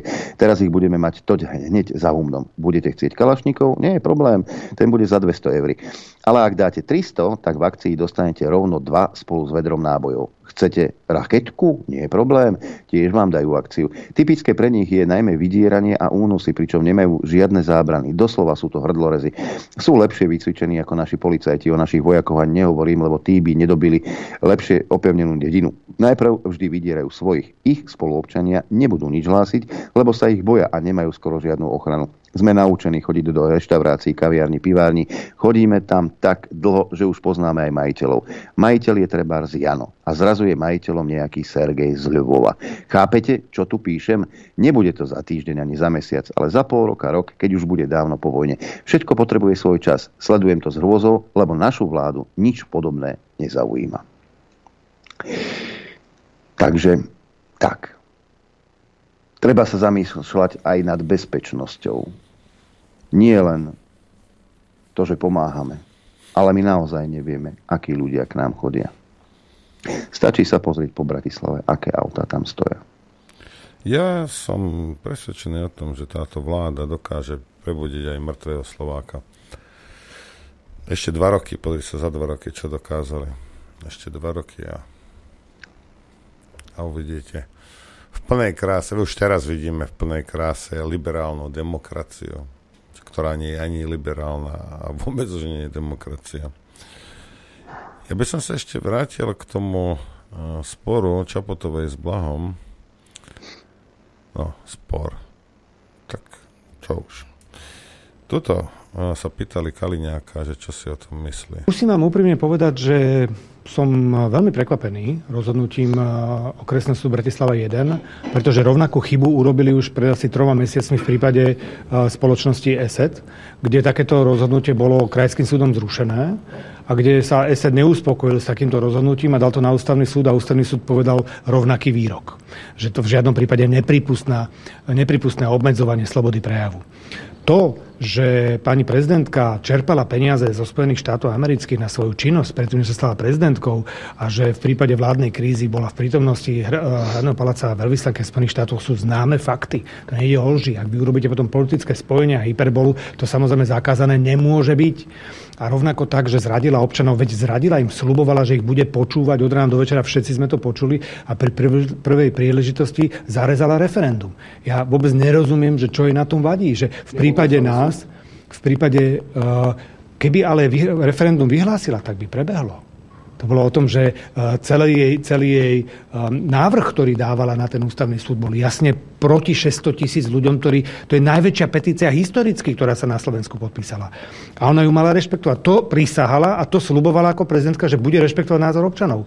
Ale aby sa z toho nejako vykrútila, aby pomohla tejto vládnej koalícii a zradila tých, ktorí ju aj volili, tak sa rozhodla urobiť takúto právnu obštrukciu. Ja si myslím, že na tom nie je nič jasné. A keď máte toľko času, tak ja by som si dovolil zacitovať, to si nahradil, musíte potom púšťať, ale minimálne vám to zacitujem, aby ste vedeli, to je môj najobľúbenejší rozsudok. Rozsudkov, ktoré takéto niečo zakazujú zo strany Európskeho súdu pre ľudské práva, ústavného súdu, nášho českého ústavného súdu, je proste obrovské množstvo, ktoré hovorí, že to je cez čiaru. Že výroky môžu byť aj agresívne, aj, aj poburujúce, ale sú základom slobodnej diskusie, sú základom demokracie. A pani prezidentka sa rozhodla, že jej vadí, keď ju niekto kritizuje, to vadilo aj komunistom a zaradila sa medzi bolševikov. Absolútne sa takýmto proste poviem zaradila medzi bolševikov, a, lebo to není faktická chyba. Viete, keď poviete, že, že pani prezidentka ukradla niečo a neurobila to, nebola tam ani prítomná, to je faktická chyba, za ktorú môžete dať žalobu a my sa musíme všetci ospravedlniť. Ale to, že spolupracovala a, a vlastne fungovala z peňazí uh, nadácie, ktorá pochádza zo Spojených štátov a že, a že vlastne teraz zradila občanom, je proste nepochybný fakt. Ale toto stojí samozrejme za, za veľmi krátke prečítanie, lebo to je naozaj mimoriadne uh, zaujímavé. Čiže jednalo sa o veľmi dokonca citlivú tému holokaustu, kde vlastne ten titul, že jak vydelávať na holokaustu, je to český rozsudok. V rámci diskuze o viecech veřejných je treba priznať ochranu i takovým výrazům, které jsou expresivní, neortodoxní či pronesení s nadsázkou, tím spíše mají za cíl rozpoutat verejnou diskusi a přitáhnout zájem veřejnosti. V opačném případě by došlo k nepřijatelnému zúžení prostoru pro svobodné šíření názorů a myšlenek. To je český citát, ale je, by ste našli možno štyridsať rozhodnutí Európskeho súdu pre ľudské práva, ktoré absolútne zakazuje aj expresívne výrazy, aj akékoľvek poburujúce výrazy, pretože majú slúžiť na rozpútanie verejnej diskusie. A teraz sa spoločnosť, respektíve táto liberálno a demokratická, ako sa označuje, ísť presne opačným smerom. Vypínajú weby, ktoré im vadia ich názory. Chcú mať len jednu pravdu a chcú diktovať ľuďom, čo si majú myslieť. To je koniec demokracie. A takéto rozhodnutie okresného súdu som šokovaný, pretože potom si, nech si prečítajú rozhodnutie ústavného súdu spred niekoľkých týždňov a vedia, že to skončí tak, že to bude zrušené. Jedna vec je akoby trestnosť toho prejavu, ale vy by ste sa... Nemyslíte, že by sa mal pán Blaha nejakým spôsobom umravniť? Vy by ste sa podpísali po tie statusy, ktoré on publikuje pravidelne? Pri vám to v poriadku? Myslíte, že to akoby... pre spoločnosť je prospešné, že, ja že si, neoblíže spoločnosť? Ja si myslím, že uh, poďte sa, každý máme iné vyjadrovacie prostriedky. Ja som človek umiernenejší, málo kedy uh, používam, uh, by som povedal, veľmi expresívne výrazy na verejnosti. Niekedy sa vytočím, ale nie často. A treba úprimne povedať, že on má iný expresívny slovník. A ja s ním tisíckrát nesúhlasím. ale budem ho chrániť do poslednej chvíle, lebo to je ochrana slobody prejavu. To je jedna zo základných slobod, čo sme my vybojovali. Vy ste v osemdesiatom deviatom určite nefungovali, hovorím, že ste mladý človek, čiže ste narodení po revolučne. Ale ja som bol v študentskom hnutí v tom koordinačnom výbore a viem presne, čo boli naše prvé požiadavky. Sloboda prejavu bola prvá. Sloboda voľby boli druhé. Tá sloboda prejavu je esenciálna. Keby toto, tohto sa dožil Václav Havel, čo dneska sa tu na Slovensku deje, ten by nechápal. Proste to je, to je nablitie a to, čo predvádzajú niektorí ľudia, ktorí sa tvária, že boli kedysi disidentami, to je proste katastrofa. Skrátka, sloboda prejavu je jedno z najzákladnejších výdobytkov demokracie. Najzákladnejšie právo. Právo na život, samozrejme, potom máte právo na slobodu, na majetok, až potom je sloboda prejavu, ale z politických práv je prvé. A dneska sa ho snažia obmedzovať a dneska pani prezidentke začala vadiť demokracia. A čudujem sa súdu, že vydal také rozhodnutie, lebo bude určite zrušené. A ak som dobre čítal, zatiaľ iba z vašich médií, že má zrušiť všetky statusy, ktoré sú lživé, tak myslím, že nemusí rušiť žiadny, lebo v tomto prípade majú všetky reálny základ. No dobre, toľko, toľko teda uh, pán Kaliňák na túto tému.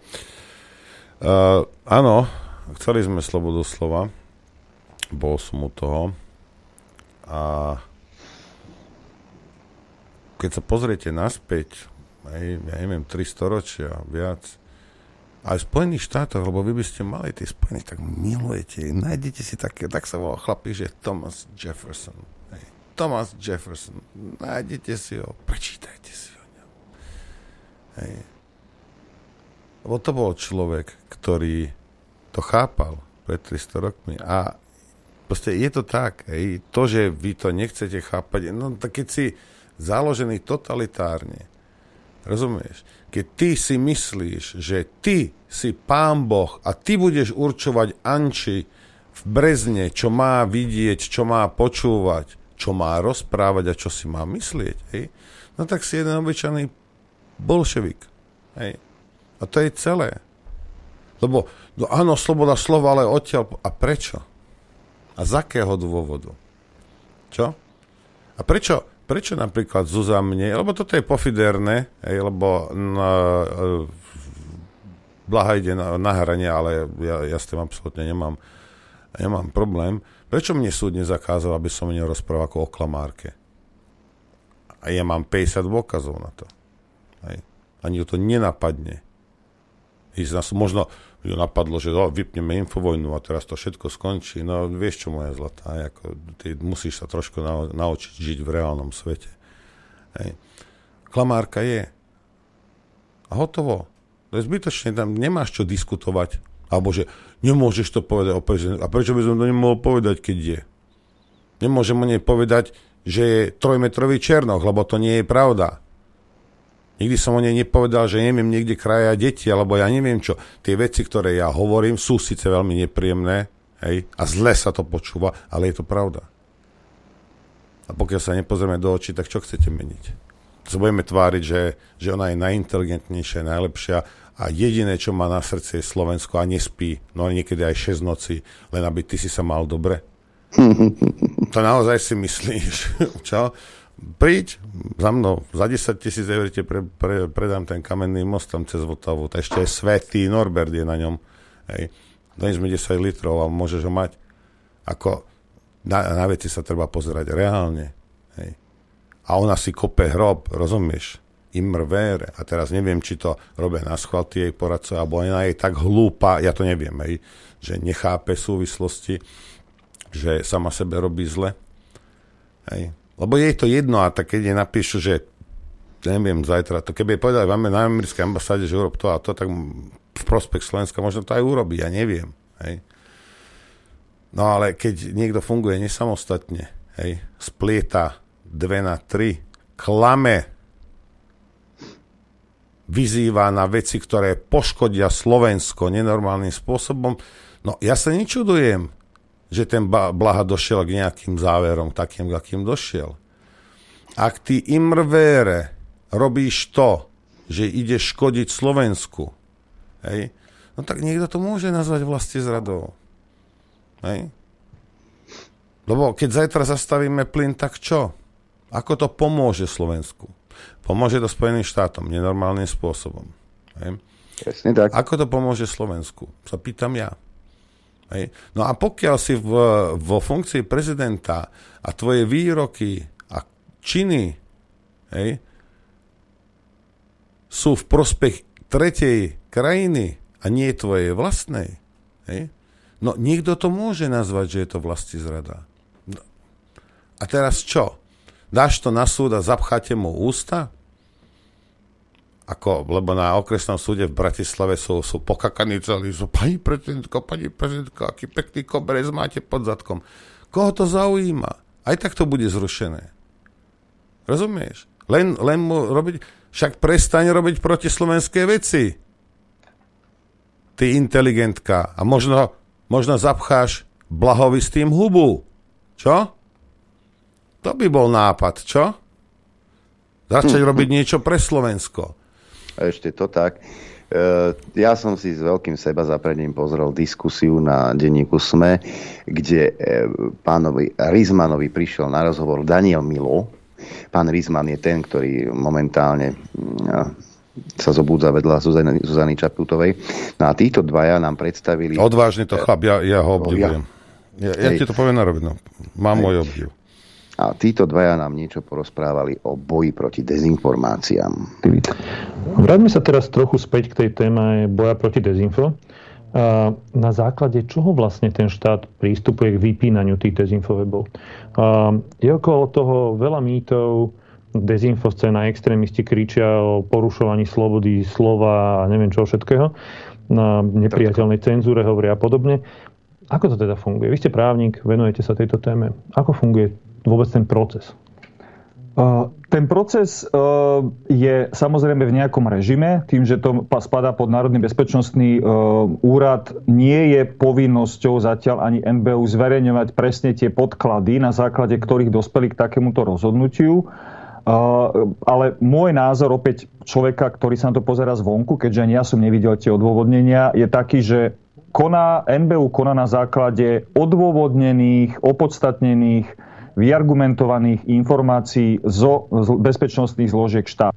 Asi preto sú tajné. A tu. Čiže polície. Polície, spravodajských služieb a tak ďalej. Zastav, Čiže ak je zastav akoby tohto, tie indície... Ne, tohto uh, veľkého právnika.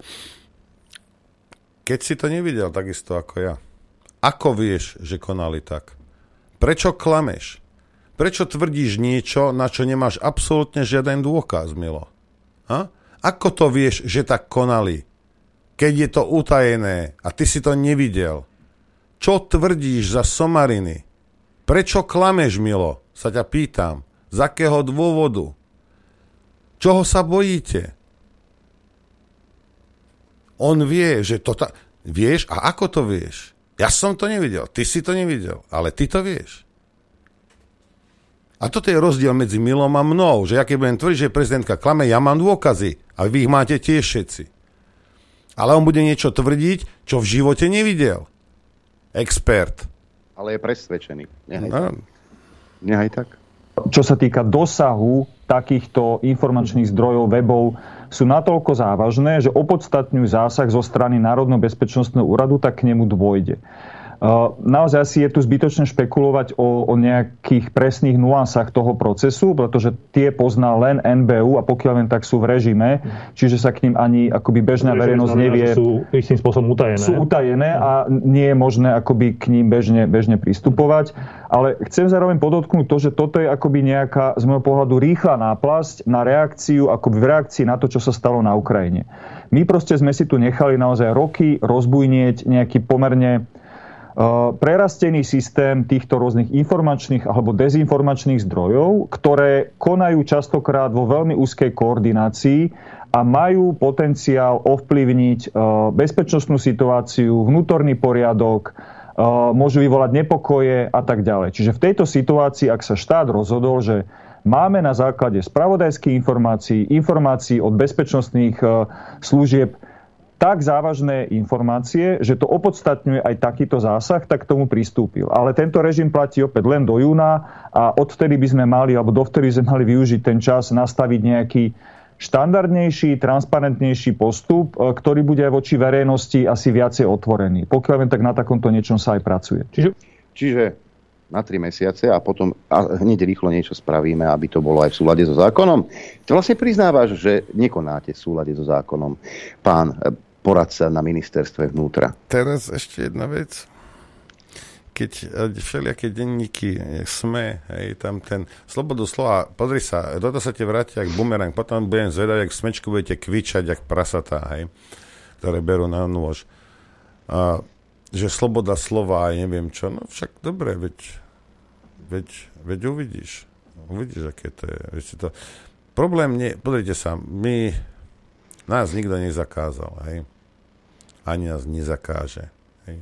Vám zakazujú počúvať a pozerať to, čo oni proste nechcú, aby ste pozerali. Vy, vy ste obete, nie my. Hej. Mne to ako...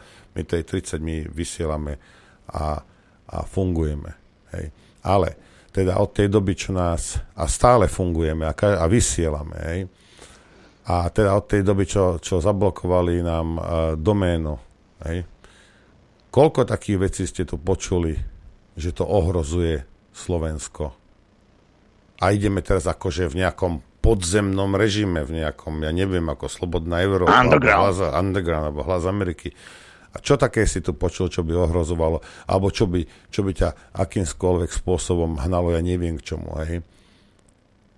A teraz, ak denník SME, denník N, Aktualita, všelijakí títo veľkí mudrci, keď napíšu článok a potom na konci niekde napíšu, no ale táto, táto vec sa nedá overiť, hej? Takže celé to je buď vymyslené, alebo je to neoverené, to neovplyvňuje ľudí nejakým spôsobom.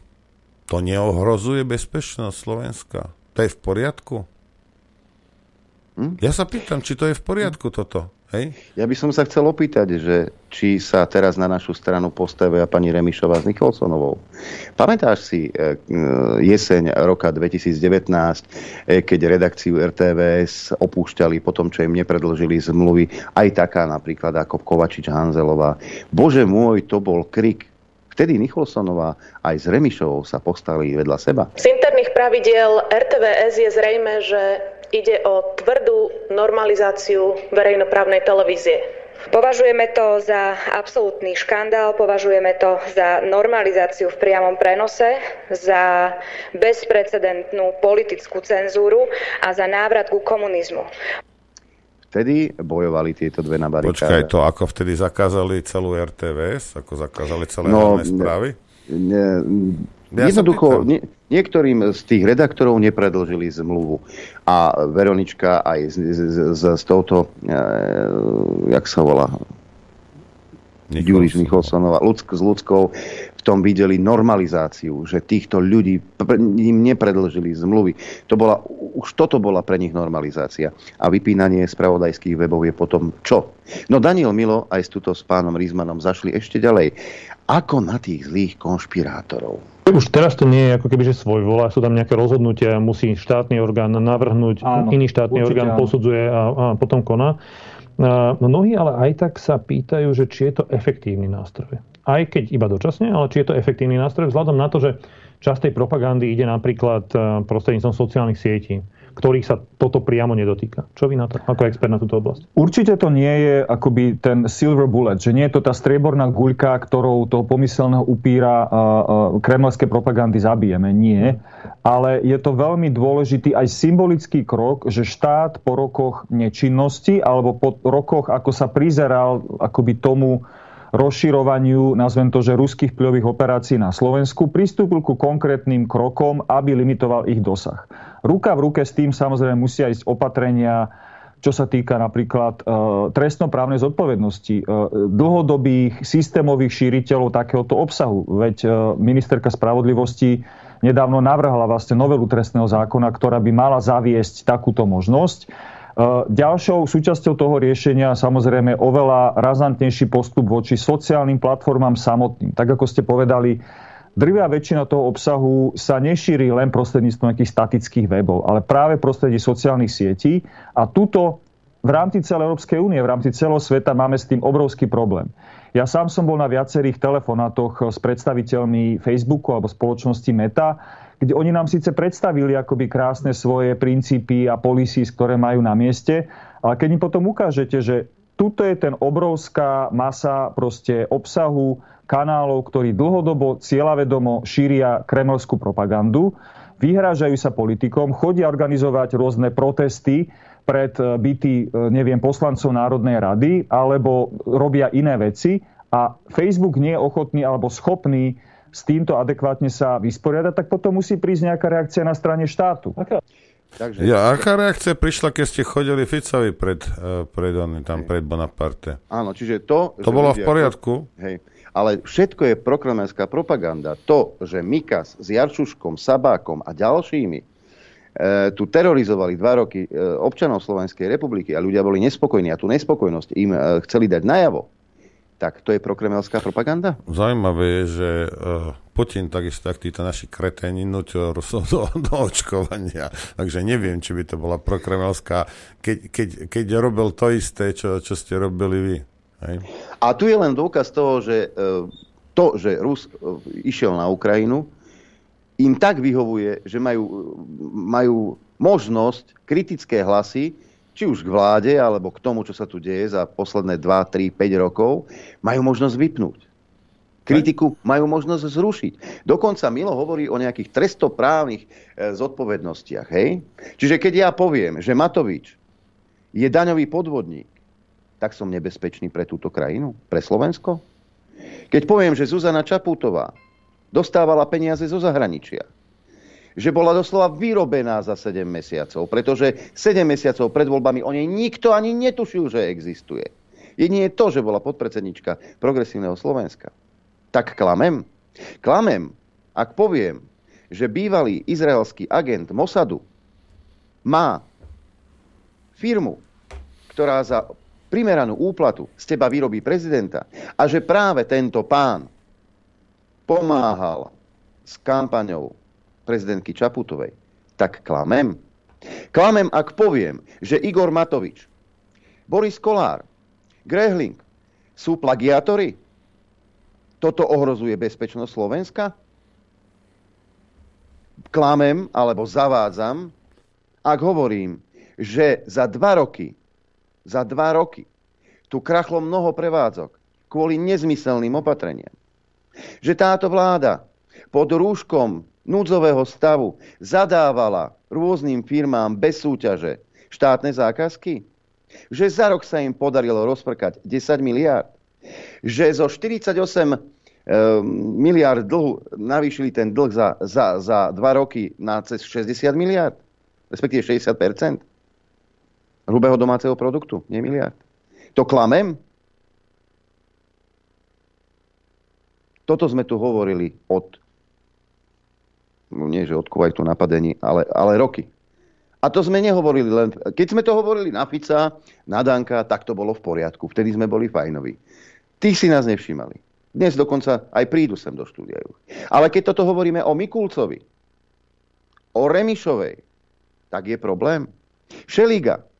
Je pra... je... Klamem, ak poviem, že Šeliga sa vyhlasoval za apolitického organizátora pochodov za slušné Slovensko. Že on do politiky nepôjde. Kde je teraz? Klamem? Ale, alebo ako ďalej? A čo ešte chcete počuť? Že Boris Kolár bol vexlák? Bol. A takto by sme tu mohli sedieť do pondelka, do večera, do devätnástej. A toto, a toto, je, pre, toto je podľa vás prokremelská propaganda? To, že poviem, že Matovič je blázon, lebo je... Tak mimochodom, všimnite si, všimnite si jednu vec, že odkedy bol v Pittsburghu, kde akože rokoval o vé žetke, lebo dovtedy, on, ak si pamätáte, on vedel dať tri tlačovky po sebe.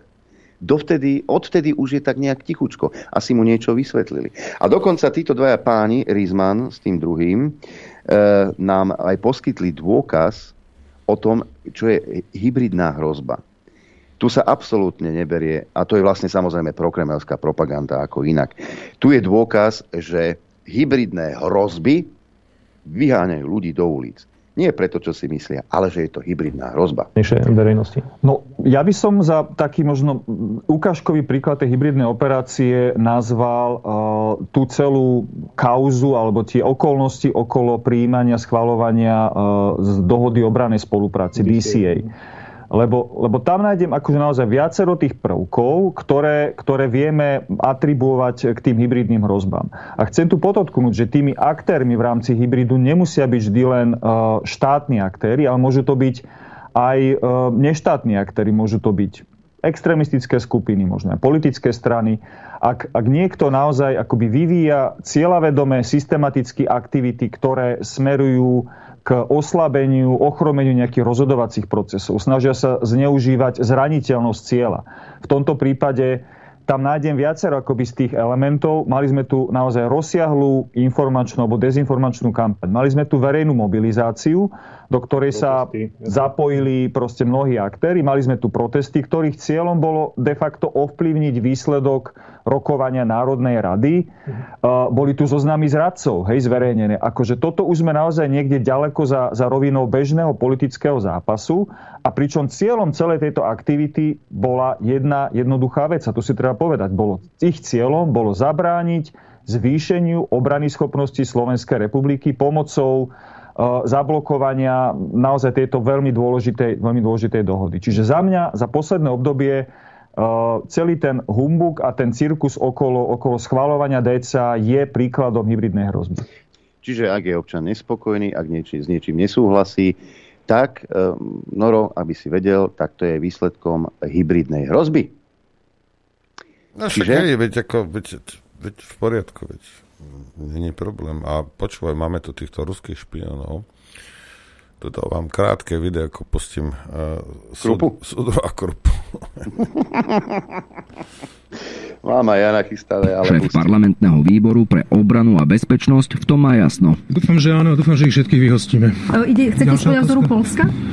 Ja by som išiel po vzore kade koho, kto ich vyhostí. Koľkých by sa jednalo, keď hovoríte všetkých? Všetkých, všetci sú to špioni. Vieme nejaké presné čísla, že koľko je momentálne na Slovensku? Priveľa.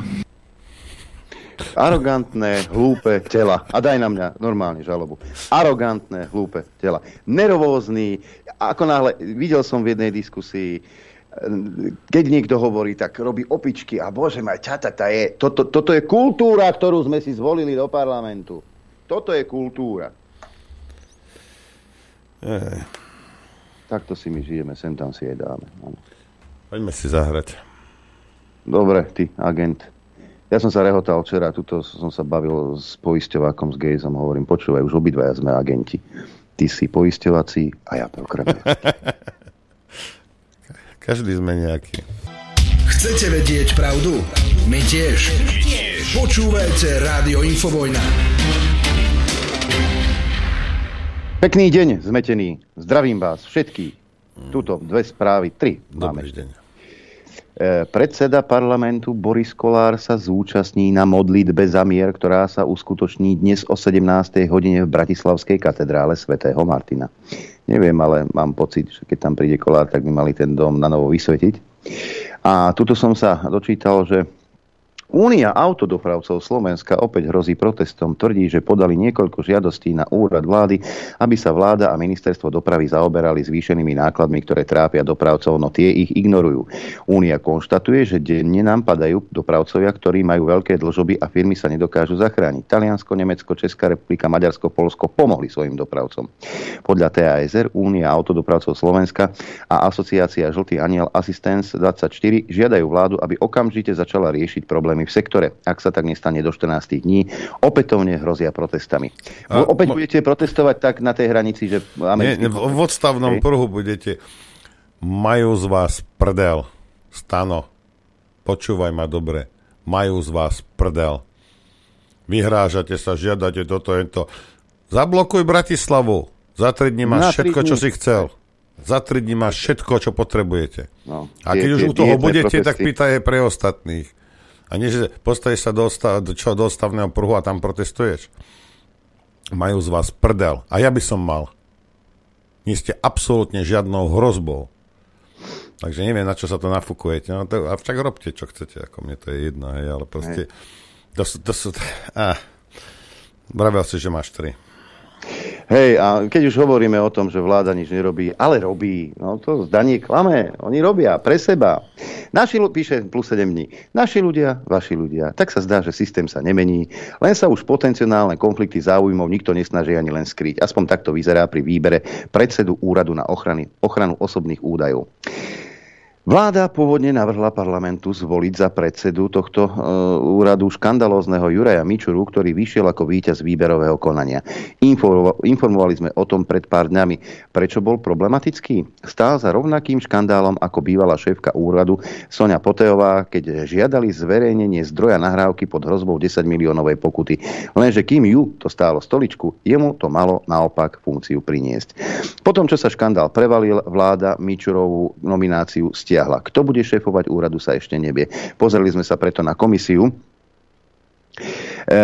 ktorá vláde odporúčila Juraja Mičuru ako víťaza výberového konania. Bola to odborná komisia, ktorú menoval vedúci úradu vlády Julius Jakab.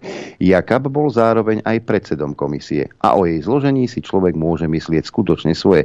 Bol tam zástupca Ministerstva investícií či spravodlivosti, Národný bezpečnostný úrad, Kancelária verejného ochrancu ľudských práv, Slovensko Digitál, Spolok na ochranu osobných údajov aj Slovenská advokátska komora. Už samotný Jakab ako človek, ktorý komisiu vytvoril a bol na jej čele, vzbudzuje otázniky. Dôvod? Úrad dal zatiaľ nepráve uplatne na prvom stupni pokutu pre Matovičovo Oľano. V čase, keď bol Julius Jakab volebným manažerom Oľano, spravili totiž škandalóznu internetovú anketu o tom, čo by mala vláda podľa ľudí robiť, aké sú ich názory na voľby cez internet, hmotnú zodpovednosť politikov a iné. Problém bol, že desaťtisíc ľudí vtedy vyplňali osobné údaje, ako napríklad kontaktné údaje, stranickú preferenciu a iné, čo malo byť v rozpore s G D P R. pé er. Výška pokuty zatiaľ nie je známa, lebo Oľano sa odvolalo, ale ak vtedajší volebný manažer rieši nového predsedu úradu, znie to ako výsmech transparentnosti. Ďalšia členka komisie, Lucia Semančinová, zastupovala Spolok na ochranu osobných údajov. V reáli tento spolok zastupuje prípadných porušiteľov G D P R. A Semančinová je na úrade známa, zastupuje totiž niekoľko klientov, ktorí majú spor s úradom na ochranu osobných údajov a hrozia im masné pokuty. V komisii na voľbu nového riaditeľa tak sedela osoba, ktorá zastupuje klientov, ktoré sa s nimi súdia. Tretí člen komisie, advokát Miroslav Chlípala, reprezentoval Slovenskú advokátsku komoru, lenže okrem iného zastupuje pred úradom na ochranu osobných údajov Úrad verejného zdravotníctva. Ten má na konte niekoľko prípadov porušenia G D P R a jeden z nich je previazaný s najväčšou kauzou úradu. Ide o kauzu Národného centra zdravotníckych informácií. Vláda teda stiahla z parlamentu svojho nominanta Mičuru. Otázka je, či by nemala stiahnuť komplet celú výberovú komisiu aj s jej tvorcom a predsedom, vedúcim úradu vlády Juliusom Jakabom. Tak do očí bijúce konflikty záujmov sú totiž v riadnom rozpore s ich údajnou očistou spoločnosti. Takže ak mi ešte raz niekto povie, že táto, táto vláda je, tá, je to, ako povedal, ako povedal e, Naď, to najlepšie, čo Slovensko mohlo stretnúť, tak potom už neviem. Lebo naozaj už na hulváta to dávajú. Pamätáte si, keď Matovič vykrikoval, ako úradníci sú tam sami smeráci a prednostov treba vymeniť a že to bude transparentné. Nakoniec sa to robilo pod taktovkou Oľana. A Oľano si dosadilo svojich okresných predsedov akýmisi divnými výberovými komisiami. Toto je tá transparentnosť. Toto je tá slušnosť. Oni už od začiatku neboli ani transparentní, ani slušní. A počas covidu sme to mohli vidieť. Veď sám Matovič priznal, že celé Slovenské národné povstanie dva bolo akousi, jak to nazvať, štúdiou. Hej? A tri milióny ľudí vyhnal do ulic. A toto je prokremelská propaganda? Milý pán Rizman a milý pán Daniel Milo. Toto, že poukazujeme na prešlapy tejto vlády, ktorá nasľubovala, doslova nalákala ľudí k urnám tým, že budú bojovať proti korupcii. Pamätné videá z Kán, poprípade z Cypru, pri schránkach. Čo doteraz spravila táto vláda s Haščákom a s jeho schránkami? Zhola nič. Ba naopak, do schránok posiela peniaze. Čo je s kauzou dvadsaťštyri miliónov? Aké ticho je o tejto kauze? Aké ticho je o trnavskej firmičke? A toto je prokremelská propaganda? Naozaj? Kde je prezidentka Slovenskej republiky, pani Zuzana Čaputová? Prečo nekričí? Prečo na to nepoukazuje? Je najvyšší ústavný činiteľ. alebo z koberca nie je počuť. Aj, ani ty by si nekričal, keby si ležal na takom mekom koberci. Bol by si spokojný. Ja by som bol určite. Ja, no, tak áno. Aj. Vieš čo, za, zapínam tú zázračnú škatulku. Te, technickú. No však kým zapnem, tak dáš technickú. Dobre. V pondelok, to je dvadsiateho ôsmeho marca roku dvetisícdvadsaťdva, nebudeme vysielať. Hej? Aby ste vedeli, ne, musím ísť vybaviť nejaké veci, aby sa zjednodušilo, zjednodušilo všetko, ale v pondelok nevysielame. Koniec hlásenia. A keď všetko dobre pôjde, tak, tak pôjde všetko dobre. Viac nepoviem k tomu. nula deväť päť nula šesť šesť jeden jeden jeden šesť je telefónne číslo sem do štúdia Juh. No a e, mailová adresa je dopoludnie zavináč gmail bodka com. Tuto píše e, poslucháč Marek. Jedného bežného dňa, ako každý som šiel do práce, chodím cez dediny, cez les a v ten deň bol silný vietor, popadali na cestu, ktorou som šiel konáre stromov. Pozerám, že koľko aut čaká v kolóne pred tými konárikmi. Vystúpil som z auta, nasadil rukavice, začal som tie konáre posúvať na krajnicu a v tom vystúpili ďalší vodiči a začali mi s tými konármi pomáhať. E, hneď sme si spravili cestičku, aby sme mohli ísť ďalej. V tom je na Slovensku problém, že čakáme vždy na toho prvého spasiteľa, človeka, ktorý začne niečo robiť. Poslucháč Trenčína. Pravda, pravda. Máme telefonát. Počúvame, nech sa páči. Ahojte, zdravím všetkých. Um, neviem, nespomínam si, či už ste to hovorili niekedy, ale uh, v podstate chcem len pripomenúť pa, uh, takú kauzu, volá sa to, že Pandora Papers. Uh, písal o tom aj The Guardian. Uh, išlo v podstate o asi top sto uh, vládnych činiteľov na celom svete, uh, ktorí sú zapojení do prania peniazy cez offshore firmy. Bol tam spomenutý napríklad aj Babiš a napríklad aj Tony Blair. A čo je veľmi akože zaujímavé, tak bol tam spomenutý aj úplne antioligarcha pán Zelenský, mm-hmm. ktorý kandidoval s tým, že on bude proste bojovať proti korupcii a týmto veciam. A práve on, akože asi, neviem, predtým ako ho zvolili za prezidenta pár týždňov predtým, prepísal všetok svoj majetok na manželku, má rôzne offshore firmy na Cypre, na Belize, uh, hej, na Belize, tuším. A rôzne takto, tak uh, ja neviem, ako, je to veľmi zaujímavé študovanie, ešte som to nestihol akože spracovať, ale len to dávam ako do pozornosti, že to stálo akože za zmienku a minimálne za štúdium. Ďakujem, majte sa. Ďakujeme pekne. Áno, Zelenský, čistota sama o sebe. Áno, na Ukrajine nie sú banderovci, nie je korupcia. Prezident, prezident je chudobný. Jak kostolná myš. No. Uďatko. Vládne tam demokracia. Áno. O menšiny je postarané. Hej. A všetko je tak, jak má byť. Chudák tak je chudobný, že plesnivé síry musí jesť a staré víno piť. Hm? Uh, píše Lukáš, musím vás pochváliť, dnes zvuk aj obraz sedí na parádu na Telegrame. Vážne, nemá to s nami nič spoločné. My to nefi- nefieme to ovplyvniť. Vieme ovplyvniť, keď, keď to bude zase opäť na našej stránke. Ale na Telegrame to nevieme ovplyvniť. Uh-huh. Uh, máme ďalší telefonát, pozerám. Haló? Dobrý. Dobrý. Dobrý. Chcel by som pozdraviť všetkých, ktorí počúvajú a že pozerajú. To je Jano z uh, Žiliny. Chcel by som reagovať na toho pána, ktorý hovorí tam o tom Zelenskom, aký je čistý a ja neviem čo všetko. On nechápe politiku, ako sa to robí, alebo čo. Veď to hovoril ironicky.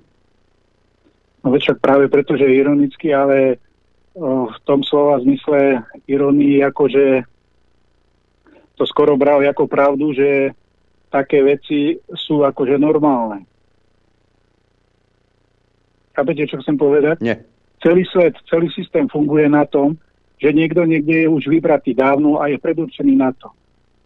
A on musí plniť iba túto úlohu, na ktorú ho vyberú tí mocní. To je presne Čaputová, to je Heger, to je Matovič, to sú všetci títo, ktorí iba ne, nerobia zo svojej vôle. Robia len preto, alebo musia to robiť. Len toľko som to k tomu povedať. Dobre, majte sa krásne. Ďakujem pekne. Uh, píše, o, tu tam poslucháč Jan, o Zuzike, veď ona aj pozdrav dobrý deň si musí prečítať z papiera od poradcov. Ale to nie je nič nové. Pamätáte si Kisku, uh, ako, ak, aké tlačovky mal a teda čítal všetko. Otázky takmer neboli možné. A moja žena ma obviňovala z toho, že pozerám porno, keď som ho strihal, tie jeho výjavy, lebo som musel vystrihať všetky vzdychy. Ty čo robíš? Striháš, čo pozeráš porno? Len nie, striham Kisku. To je ďalší do partie, ktorý bez papiera by nedal ani ten dobrý deň. Máme telefonát, počúvame, nech sa páči. Ahojte, Infovojnáci. Dnešný host, ten policajt bývalý, čo bol veľmi veľkú pravdu, povedal, čo sa týka Ukrajincov na Slovensku. Z vlastnej skúsenosti poviem, boli časy, keď Černák, ktorého pozná celé Slovensko, vyhádzal práve ukrajinskú mafiu, ktorá chcela vybrať výpal, napríklad v Banskej Bystrici, hej. Ak o tom nikto nevedel, policajti, ktorí ma počúvajú, určite vedia, o čom rozprávam. No a ešte ku Krupovi jedna poznámka. Krupa, keď je prchký, znamená, že niečo dochádza. Buď prášok, alebo správny dym v ústach. No, to je celé. Majte sa. Ďakujeme pekne. Uh, Julia píše, dobrý deň, jednoducho a krátko, ďakujem, že ste. Za druhé, chcem sa opýtať, opýtať, či tie vaše bankové účty fungujú, aby som vám poslala príspevok. Ale áno, všetko ano. Funguje, ako je.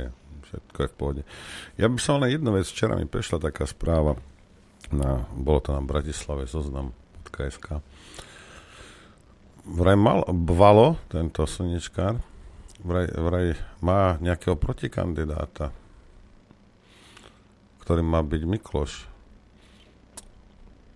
Jezus, milá. Bratislavčania, ak ste nevedeli doteraz, čo je Sofína voľba.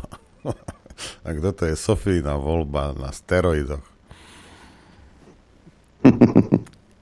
Ja by som tam toto nechcel riešiť teraz toto. Máme telefonát. Nech sa páči, počúvame. Ahojte, pozdravujem vás. Mal by som aj ja teraz jednu technickú, možno sa opýtam aj za iných. Pokiaľ sa vám podarí uh, doriešiť uh, stránku a vlastne jej štandardné fungovanie a vysielanie, uh, neuvažujete alebo neuvažovali by ste o zachovaní vysielania aj cez Telegram, mám na mysli teda aspoň, aspoň teda rádio, lebo aby sa nenarúšal ten, ten systém videa, ktorý máte zavedený. Aspoň to rádio, ide o to, že keď stránka bude fungovať, mnohým to nemusí fungovať, lebo na, na mnohých firmách sú, sú zablokované rôzne veci ešte bezpečnostných dôvodov a mnohým ľuďom to nejde. A aj keď všetko funguje, tak či, či o tomto neuvažujete? Ja, ja, ja, ja som nad tým Díky. uvažoval, ďakujeme, ja som nad tým uvažoval a rozhodol som sa, že áno. Problém je ten, že budeme musieť tlačiť a dve videoverzie, jednu bez obrazu a druhú teda s obrazom. A uvidím, ako to... Stroj to asi zvládnem, linka asi tiež, ale neviem, či to budem musieť sa s Maťom dohodnúť, lebo potrebujem potom dva streamovacie nejaké, nejaké softvery na to, aby to mohlo ísť, lebo nevieme to na Telegram tlačiť ako zvuk. Musí to byť video, aj keby to bolo s obrázkom alebo čierna obrazovka, tak stále, stále to tam ide ako... ako video, ale, ale áno, aj, lebo nikdy neviete, čo sa môže stať a, a ten Telegram zatiaľ vyzerá, že je v pohode a, a tak. Mm-hmm. Máme ďalší telefonát. Haló, počúvame, nech sa páči. No, dobrý den, napřed jedna otázka právě tady ohledně toho dotazu, eh, jestli jste napřed neuvažovali o vysílání přes Twitch, to je jedna věc. A další věc, Ukrajinci mají hubu, hubu plnou Ukrajiny, ale nejradši by brali plat buď to v dolarech nebo v eurech. A to už je velk, dlouho, to už je víc jak dvacet let. Furt chtějí jenom dolaru, dolary, pak přešli třeba na ty eura. Ale taky jedna věc ještě, o které se moc nemluví, že na západní Ukrajině jsou určitá okresní města, ve kterých jsou čtvrtě, kde jsou eh, novorozeňatá, rozené jenom z toho důvodu, aby šly na, e, náhradní orgány směrem na západní trhy. To je vše, díky za tím, naschle. Ďakujeme pekne. Ďakujeme, ale odkiaľ je takáto informácia? všeli, čo som už aj, aj ja počul, čo, ale... Áno, počul som aj ja, ale tak ako čo, teraz, teraz tam napíšeme, že... Ale túto informáciu nevieme overiť, ako... Ja, ako, sú... dá, dáme to na denník N. Aj, nevieme hej, to overiť z nezávislých zdrojov. Aj, vidíte, aj posluchači, ako do, do, trepneš niečo a, a položíš a teraz čo, zostane to vysieť vo vzduchu a kto si čo o tom má myslieť. Hej. Tak keď niečo Máme. chcete povedať, tak buď povedz svoj názor, alebo ak chceš nejaký fakt povedať, tak ho treba nejak podložiť. Máme ďalší telefonát, nech sa páči, počúvame. Dobrý deň, volám sa Erika, volám z Glasgow. Takže ja som vďačná covidu za jednu jednu vec, že som sa z vás akože sa poznala, pretože som hľadala informácie. No ste neskutočne dobrí, vám musím povedať. A fakt ma, a ste jediným spojením, akože pre mňa, čomu ja verím, hej, takže vám strašne, strašne držím palce. Len toľko som vám chcela povedať. Ďakujeme. Ďakujeme, Ďakujeme veľmi neverte pekne. Nám, neverte nám, neverte nám. Over, overujte si, čo, čo to počujete, alebo vidíte. Overujte ale si to. Ale vidíte, jak to myslím, hej. Jasné, to mi je jasné, hej. Môžete hej. nám v tom veriť, že sa neohneme, to môžete, to áno, hej, ale... Tak to, tak to som myslela, pretože okay. som sa tá istá, lebo... Takže to ste si rozumieme. Ďakujem. Dobre, ďakujeme. Ďakujeme. Pozdravujeme do Škótska.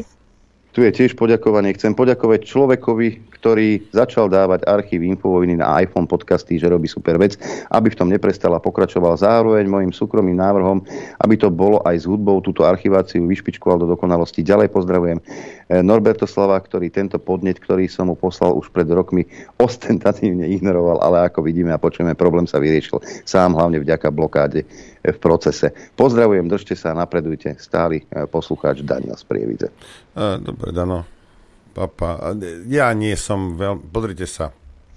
A, aby ste chápali, hej, my, my si ne, ne, ne, nenárokujeme nikdy na žiaden copyright a neviem čo. My sme verejne financovaní dobrovoľne ešte k tomu. Hej, pár ľuďmi, vďaka ktorým to funguje celé, hej, a ide o to, aby sa informácie dostali k čo najviac ľuďom. A keď teraz, ja neviem, ty si tam... Da, my máme, budeme mať teraz už zase naspäť svoj archív a to tam chodí samozrejme najviac ľudí, ale ak niekto nejaký... Ne, podrite sa, nemáme na to, aby sme všetky platformy a niekto je na toto zvyknutý. Ja som o tom v živote ani nepočul, ale ty si na to zvyknutý a teraz wow, wow a, a kvôli jednotlivcom a er es es feedy a takéto, tých vecí je milión päť, čo chcete. Hej. Ak to niekto chce, veď to zaveste, aj si to zavesti, že neviem, na, na YouTube alebo hoci kde a ti to nestiahnu a zarobíš si na tom pár korún, tak si zarobíš. Však niečo preto robíš. My s týmto problém absolútne nemáme. Nám poslucháči, teda tých pár, pokrie náklady na chod rádia. Hej. A keď niekto robí ešte niečo navyše a, a tam oni ti na tej platforme dajú, aj keby ti dali tisíc eur, to je jedno. Hej. Tak šír tie informácie. Ja s tým absolútne nemám problém. Takisto som včera povedal, ak niekto má nejaký proxy, stránku vie urobiť v zahraničí, hej, len aby tam mohli ľudia prísť na naťukať infovojna bodka bé zet a otvorí im našu stránku a, a nabúchaš si tam reklamy, no tak áno. No a čo? Však dobre, veď prečo nikto nechce po tebe, aby si niečo robil zadarmo, alebo že my máme na to copyright a teraz vy nemáte právo. Nie, my, my, sme, my sme verejný priestor, my nie sme ani, ani prakticky rádio. My sme verejný priestor. To je celé. Tak. Máme telefonát, nech sa páči, počúvame. Zdravím, ten ak snaví.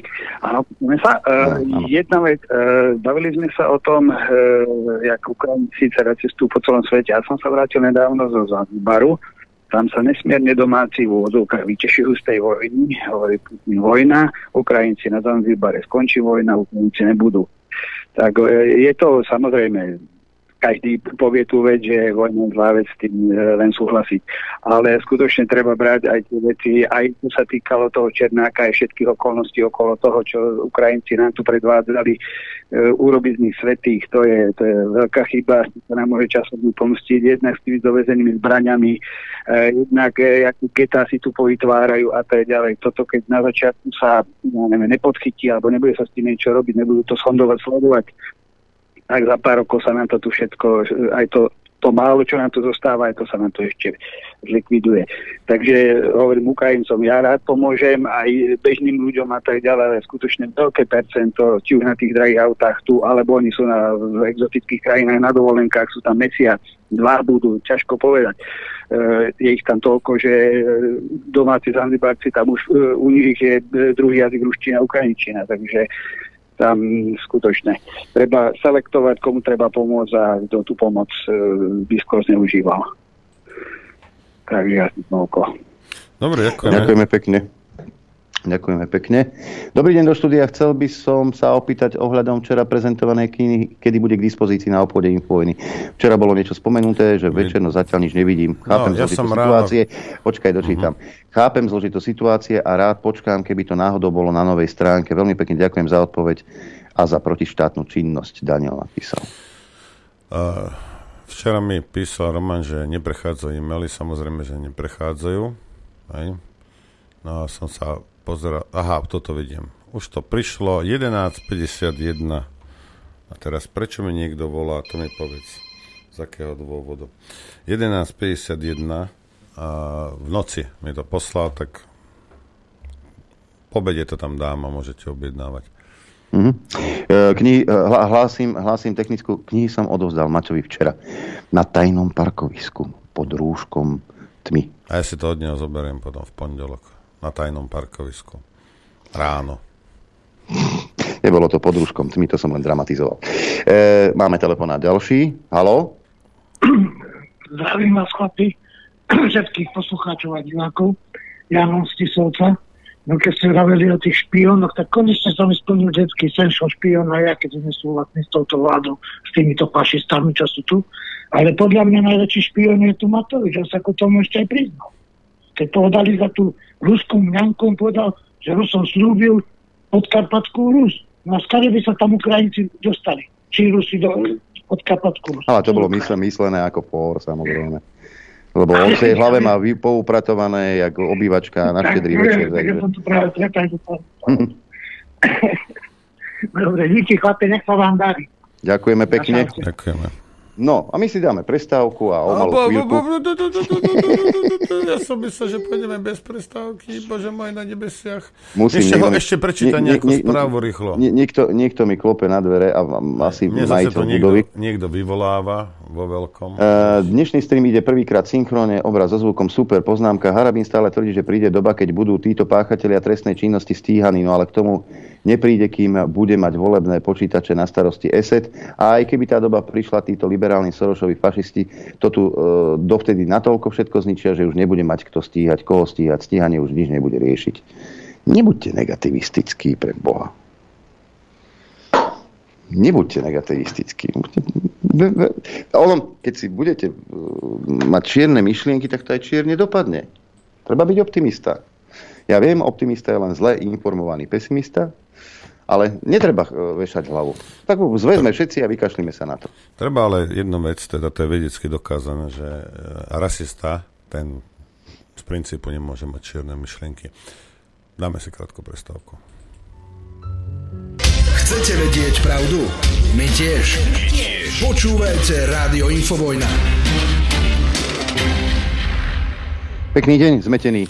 Zdravíme vás. Dobrý deň. Skrátil som pesničku, lebo tu mám takú zaujímavú správu, ktorá vyšla ráno na plus sedem dní. Pozrite sa, to vám to ukážem, keď ste už na Telegrame. Telefonát s hľadaním mafiánom. Haló, tu je sudkyňa Záleská. Nič mi do telefónu nevravte. Tak to dovej, kamarátka, počúvajte. Vyšetrovateľ úradu inšpekčnej služby podal na súdnu radu Slovenskej republiky podnet na disciplinárne stíhanie sudkyne špecializovaného trestného súdu. Bývalému zápasníkovi, členovi mafiánskej skupiny Takáčovcov, Matejovi Zemanovi, jak ho Fico volá, Bandurkovi, volala zo služobného telefónu sudkyňa špecializovaného trestného súdu Pamela Záleská. Stalo sa tak do obeda sedemnásteho augusta dvetisícdvadsaťjeden, teda v období, keď bol Zeman na úteku a bol na neho vydaný zatýkač. Polícia vyhlásila po mafiánovi pátrení dvadsiateho prvého júla dvetisícdvadsaťjeden ako po osobe obvinenej z manipulovania svedských výpovedí. Keď, s tým, keď predtým chcela jeho i ďalších dvom mafiánov základná inšpekcia ministerstva vnútra. Chytiť sa podarilo len Čabu Demetera, viete, že tam, tam bolo echo. Policajný zásah prekazil vtedy uh, policajný prezident Kovařík, ktorý, no proste, nebudem ho komentovať tohto, tohto špinavca, ktorý vypad, uh, vydal bezprecedentný pokyn na okamžité zastavenie rozbehnutej akcie. Toto je Slovensko, len aby ste vedeli, toto je Slovensko, toto je štát, v ktorom žijeme a prizeráme sa, hej, ako na dobrú, na dobrú drámu, alebo komédiu, ja už neviem. Peter Petrov i Matej Zeman vďaka jemu dostali priestor na zduchnutie zo Slovenska. Policajti nasadení do akcie sa mohli len prizerať, ako Zeman okolo nich prefrčal na aute. Hej. Zmizol do Chorvátska a preto bol piateho augusta na Zemana vydaný európsky zatýkací rozkaz. No, a teraz... Problém po zmizn- zo zmizn- zmiznutí mafiána Zemana zo Slovenska sa prejavil aj na pojednávaní špecializovaného trestného súdu dvanásteho augusta dvetisícdvadsaťjeden mal Zeman pomáhať usvedčiť bývalého špeciálneho prokurátora Dušana Kováčika z prijímania úplatku. Prípad rieši sudkyňa Pamela Záleská a tá v súdnej sieni oznámila, že Zeman svoju neúčasť na pojednávanie riadne ospravedlnil. Po jej oznámení sa súdnou sieňou prehnala vlna prekvapivého šepotu. Muž na úteku sa riadne ospravedlnil?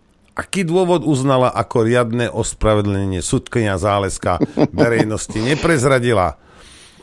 Toto pozitívny je sudca, pozitívny. Ktorého platíš. Hej, si odtrháš od huby a dávaš jej peniaze, len aby si vedel. Poznámky o vydanom zatýkači na Zemana odbavila konštatovanie, že v spise nemá žiadny dôkaz, ktorý by túto skutočnosť potvrdzoval.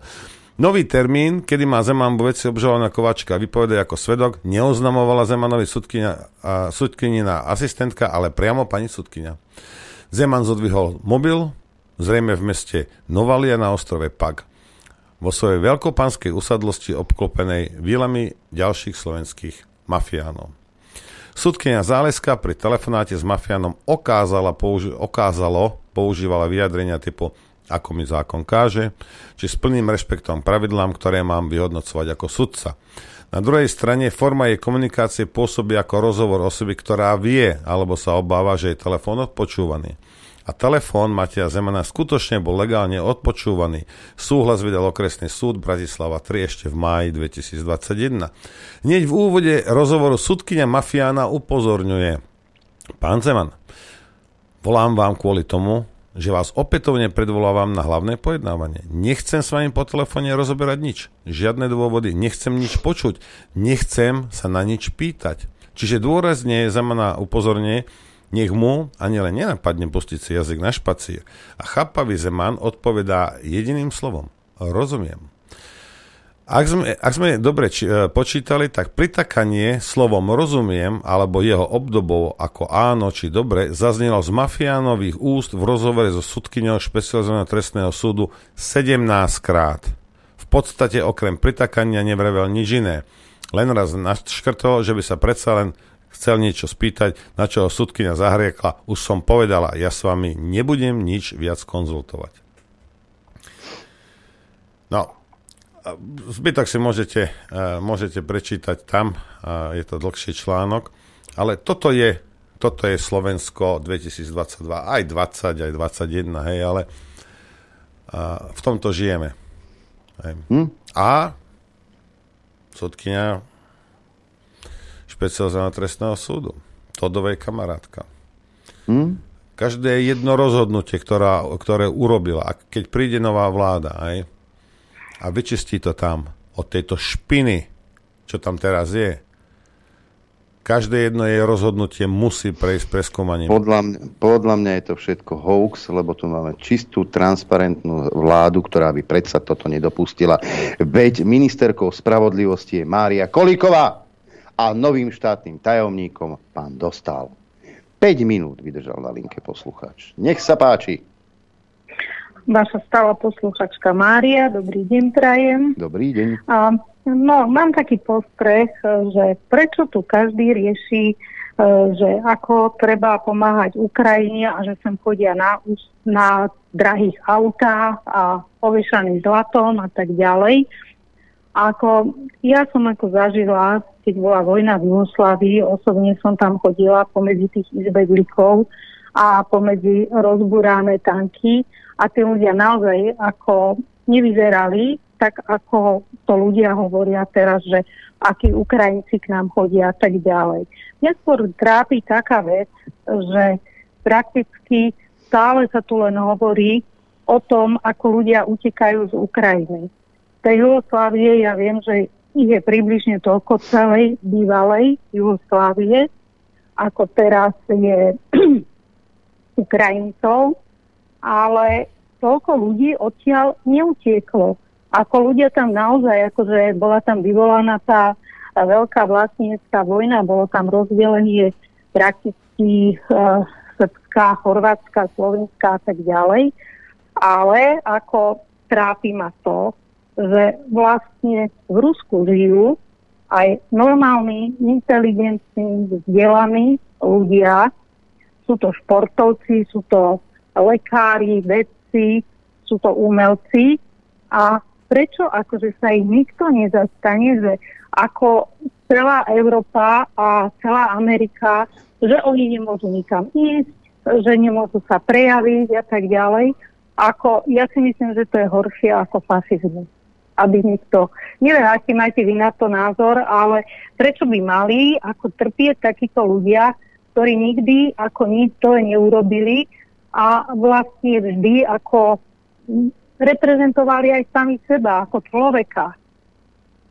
Tak ja neviem, akože o čom sa tu stále točí, ako ten mainstream je taký istý. V Amerike možno ešte väčší fake ako na Slovensku. A takisto je v Rusku alebo na Ukrajine. Ale prečo by tým mali trpieť ľudia, ktorí s tým nemajú nič spoločné? Dobre. To mi povedzte. Ďakujeme. Prajem pekný víkend. Majte sa pekne. Ďakujeme. No prečo? Lebo to je kolektívna vina. A priori všetko ruské je zlé.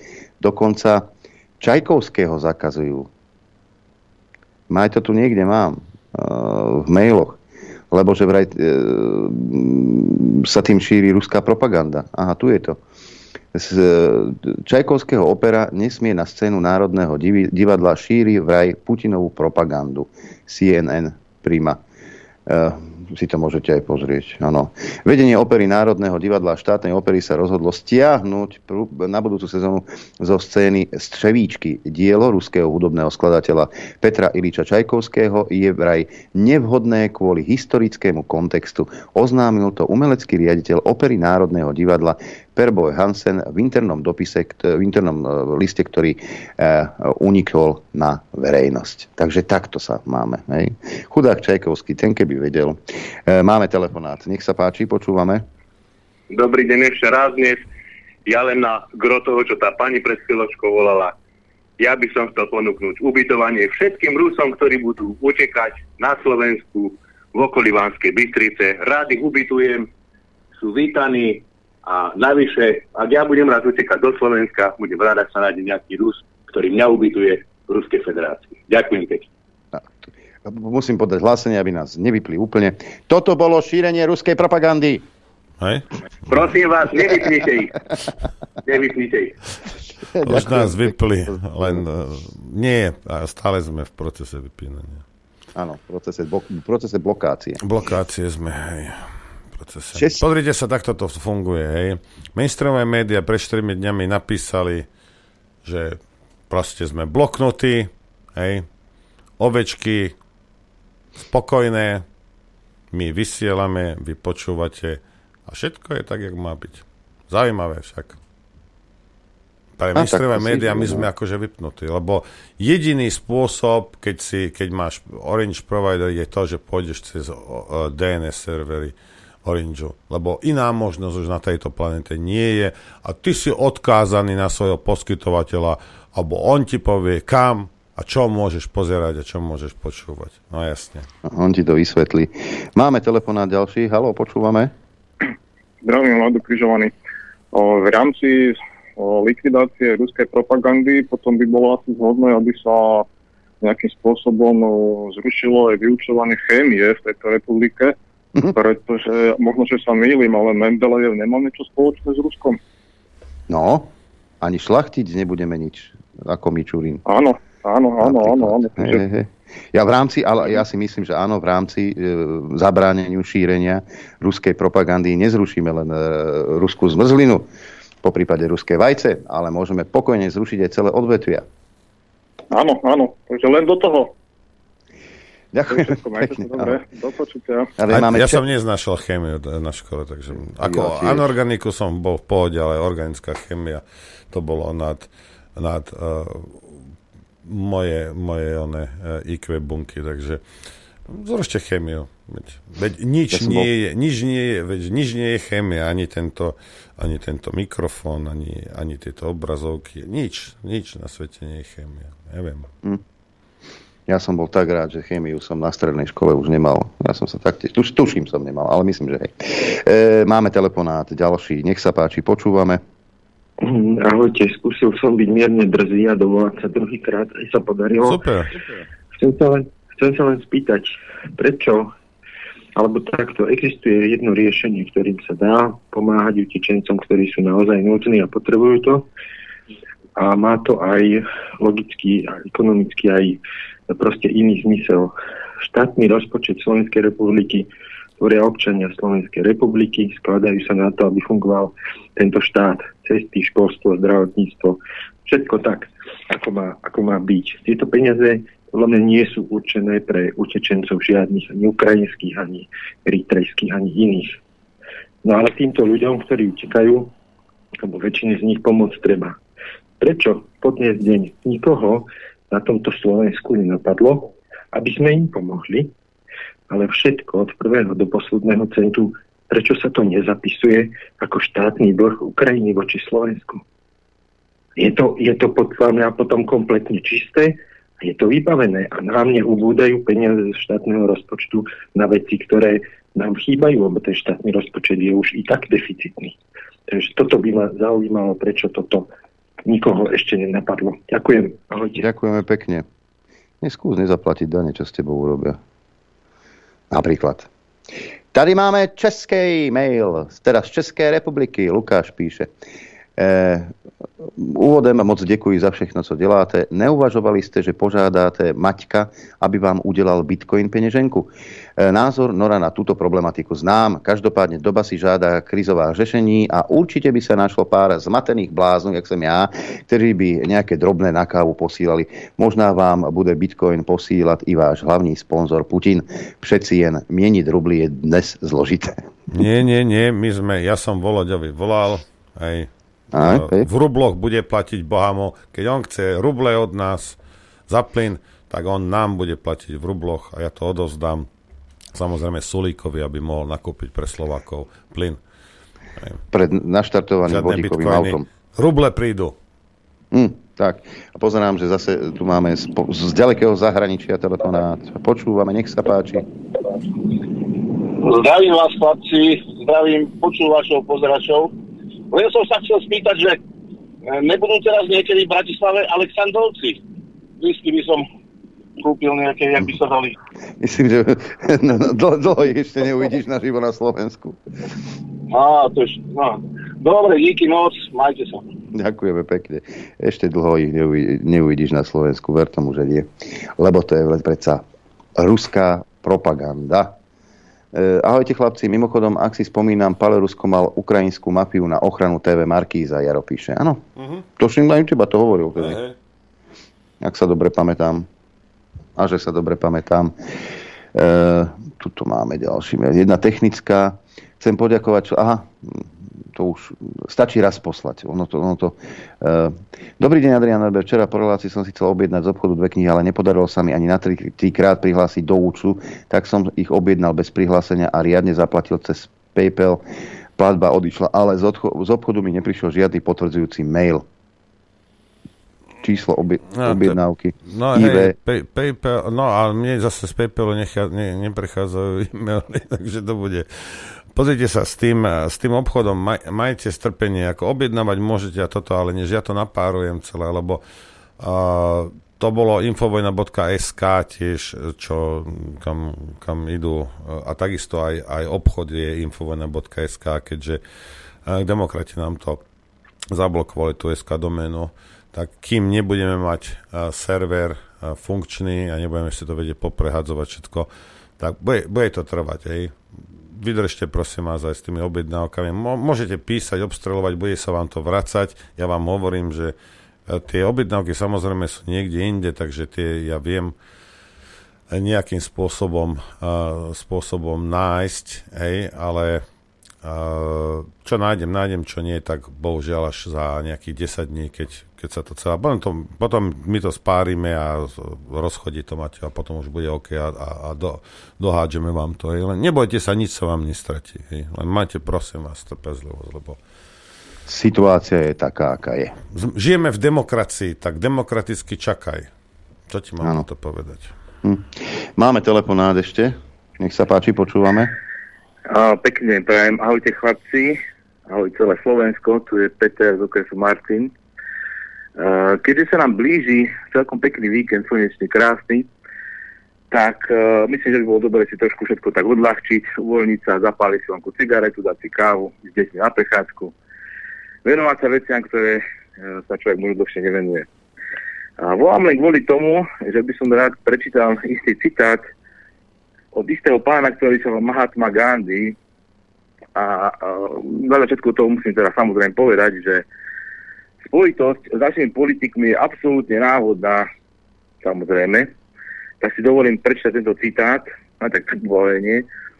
Ide o sedem sociálnych hriechov, proti ktorým treba bojovať, aby bol svet lepší. A sú to politika bez princípov, bohatstvo bez práce, potešenie bez svedomia, vedomosti bez charakteru, obchod bez morálky, veda bez humanity a modlitba bez obete. No, vypni ho, Adrian, toto je ruská propaganda. Prosím vás, ako toto nebudeme tu počúvať nejakú ruskú propagandu. Veď to je hrozné, Adrian. Prečo ho necháš rozprávať? Ešte nás vypnú. Ešte nás vypnú kvôli vám. Neboj sa, ne, nevypnú. A ešte si nadúvažil, chlapci, vám poviem okrem iného, Adriánko, aby som mi zabudol dodatočne všetko najlepšie k meninám. Ďakujem. Je to len meno v kalendári.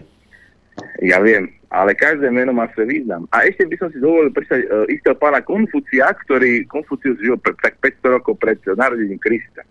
A tento fešák napísal jednu zaujímavú vetu. A týka sa celého svetu a našej politiky zvlášť. Kto nevie perspektívne uvažovať o tom, čo je vzdialené, čo skoro bude lamentovať nad tým, čo je neodvratné.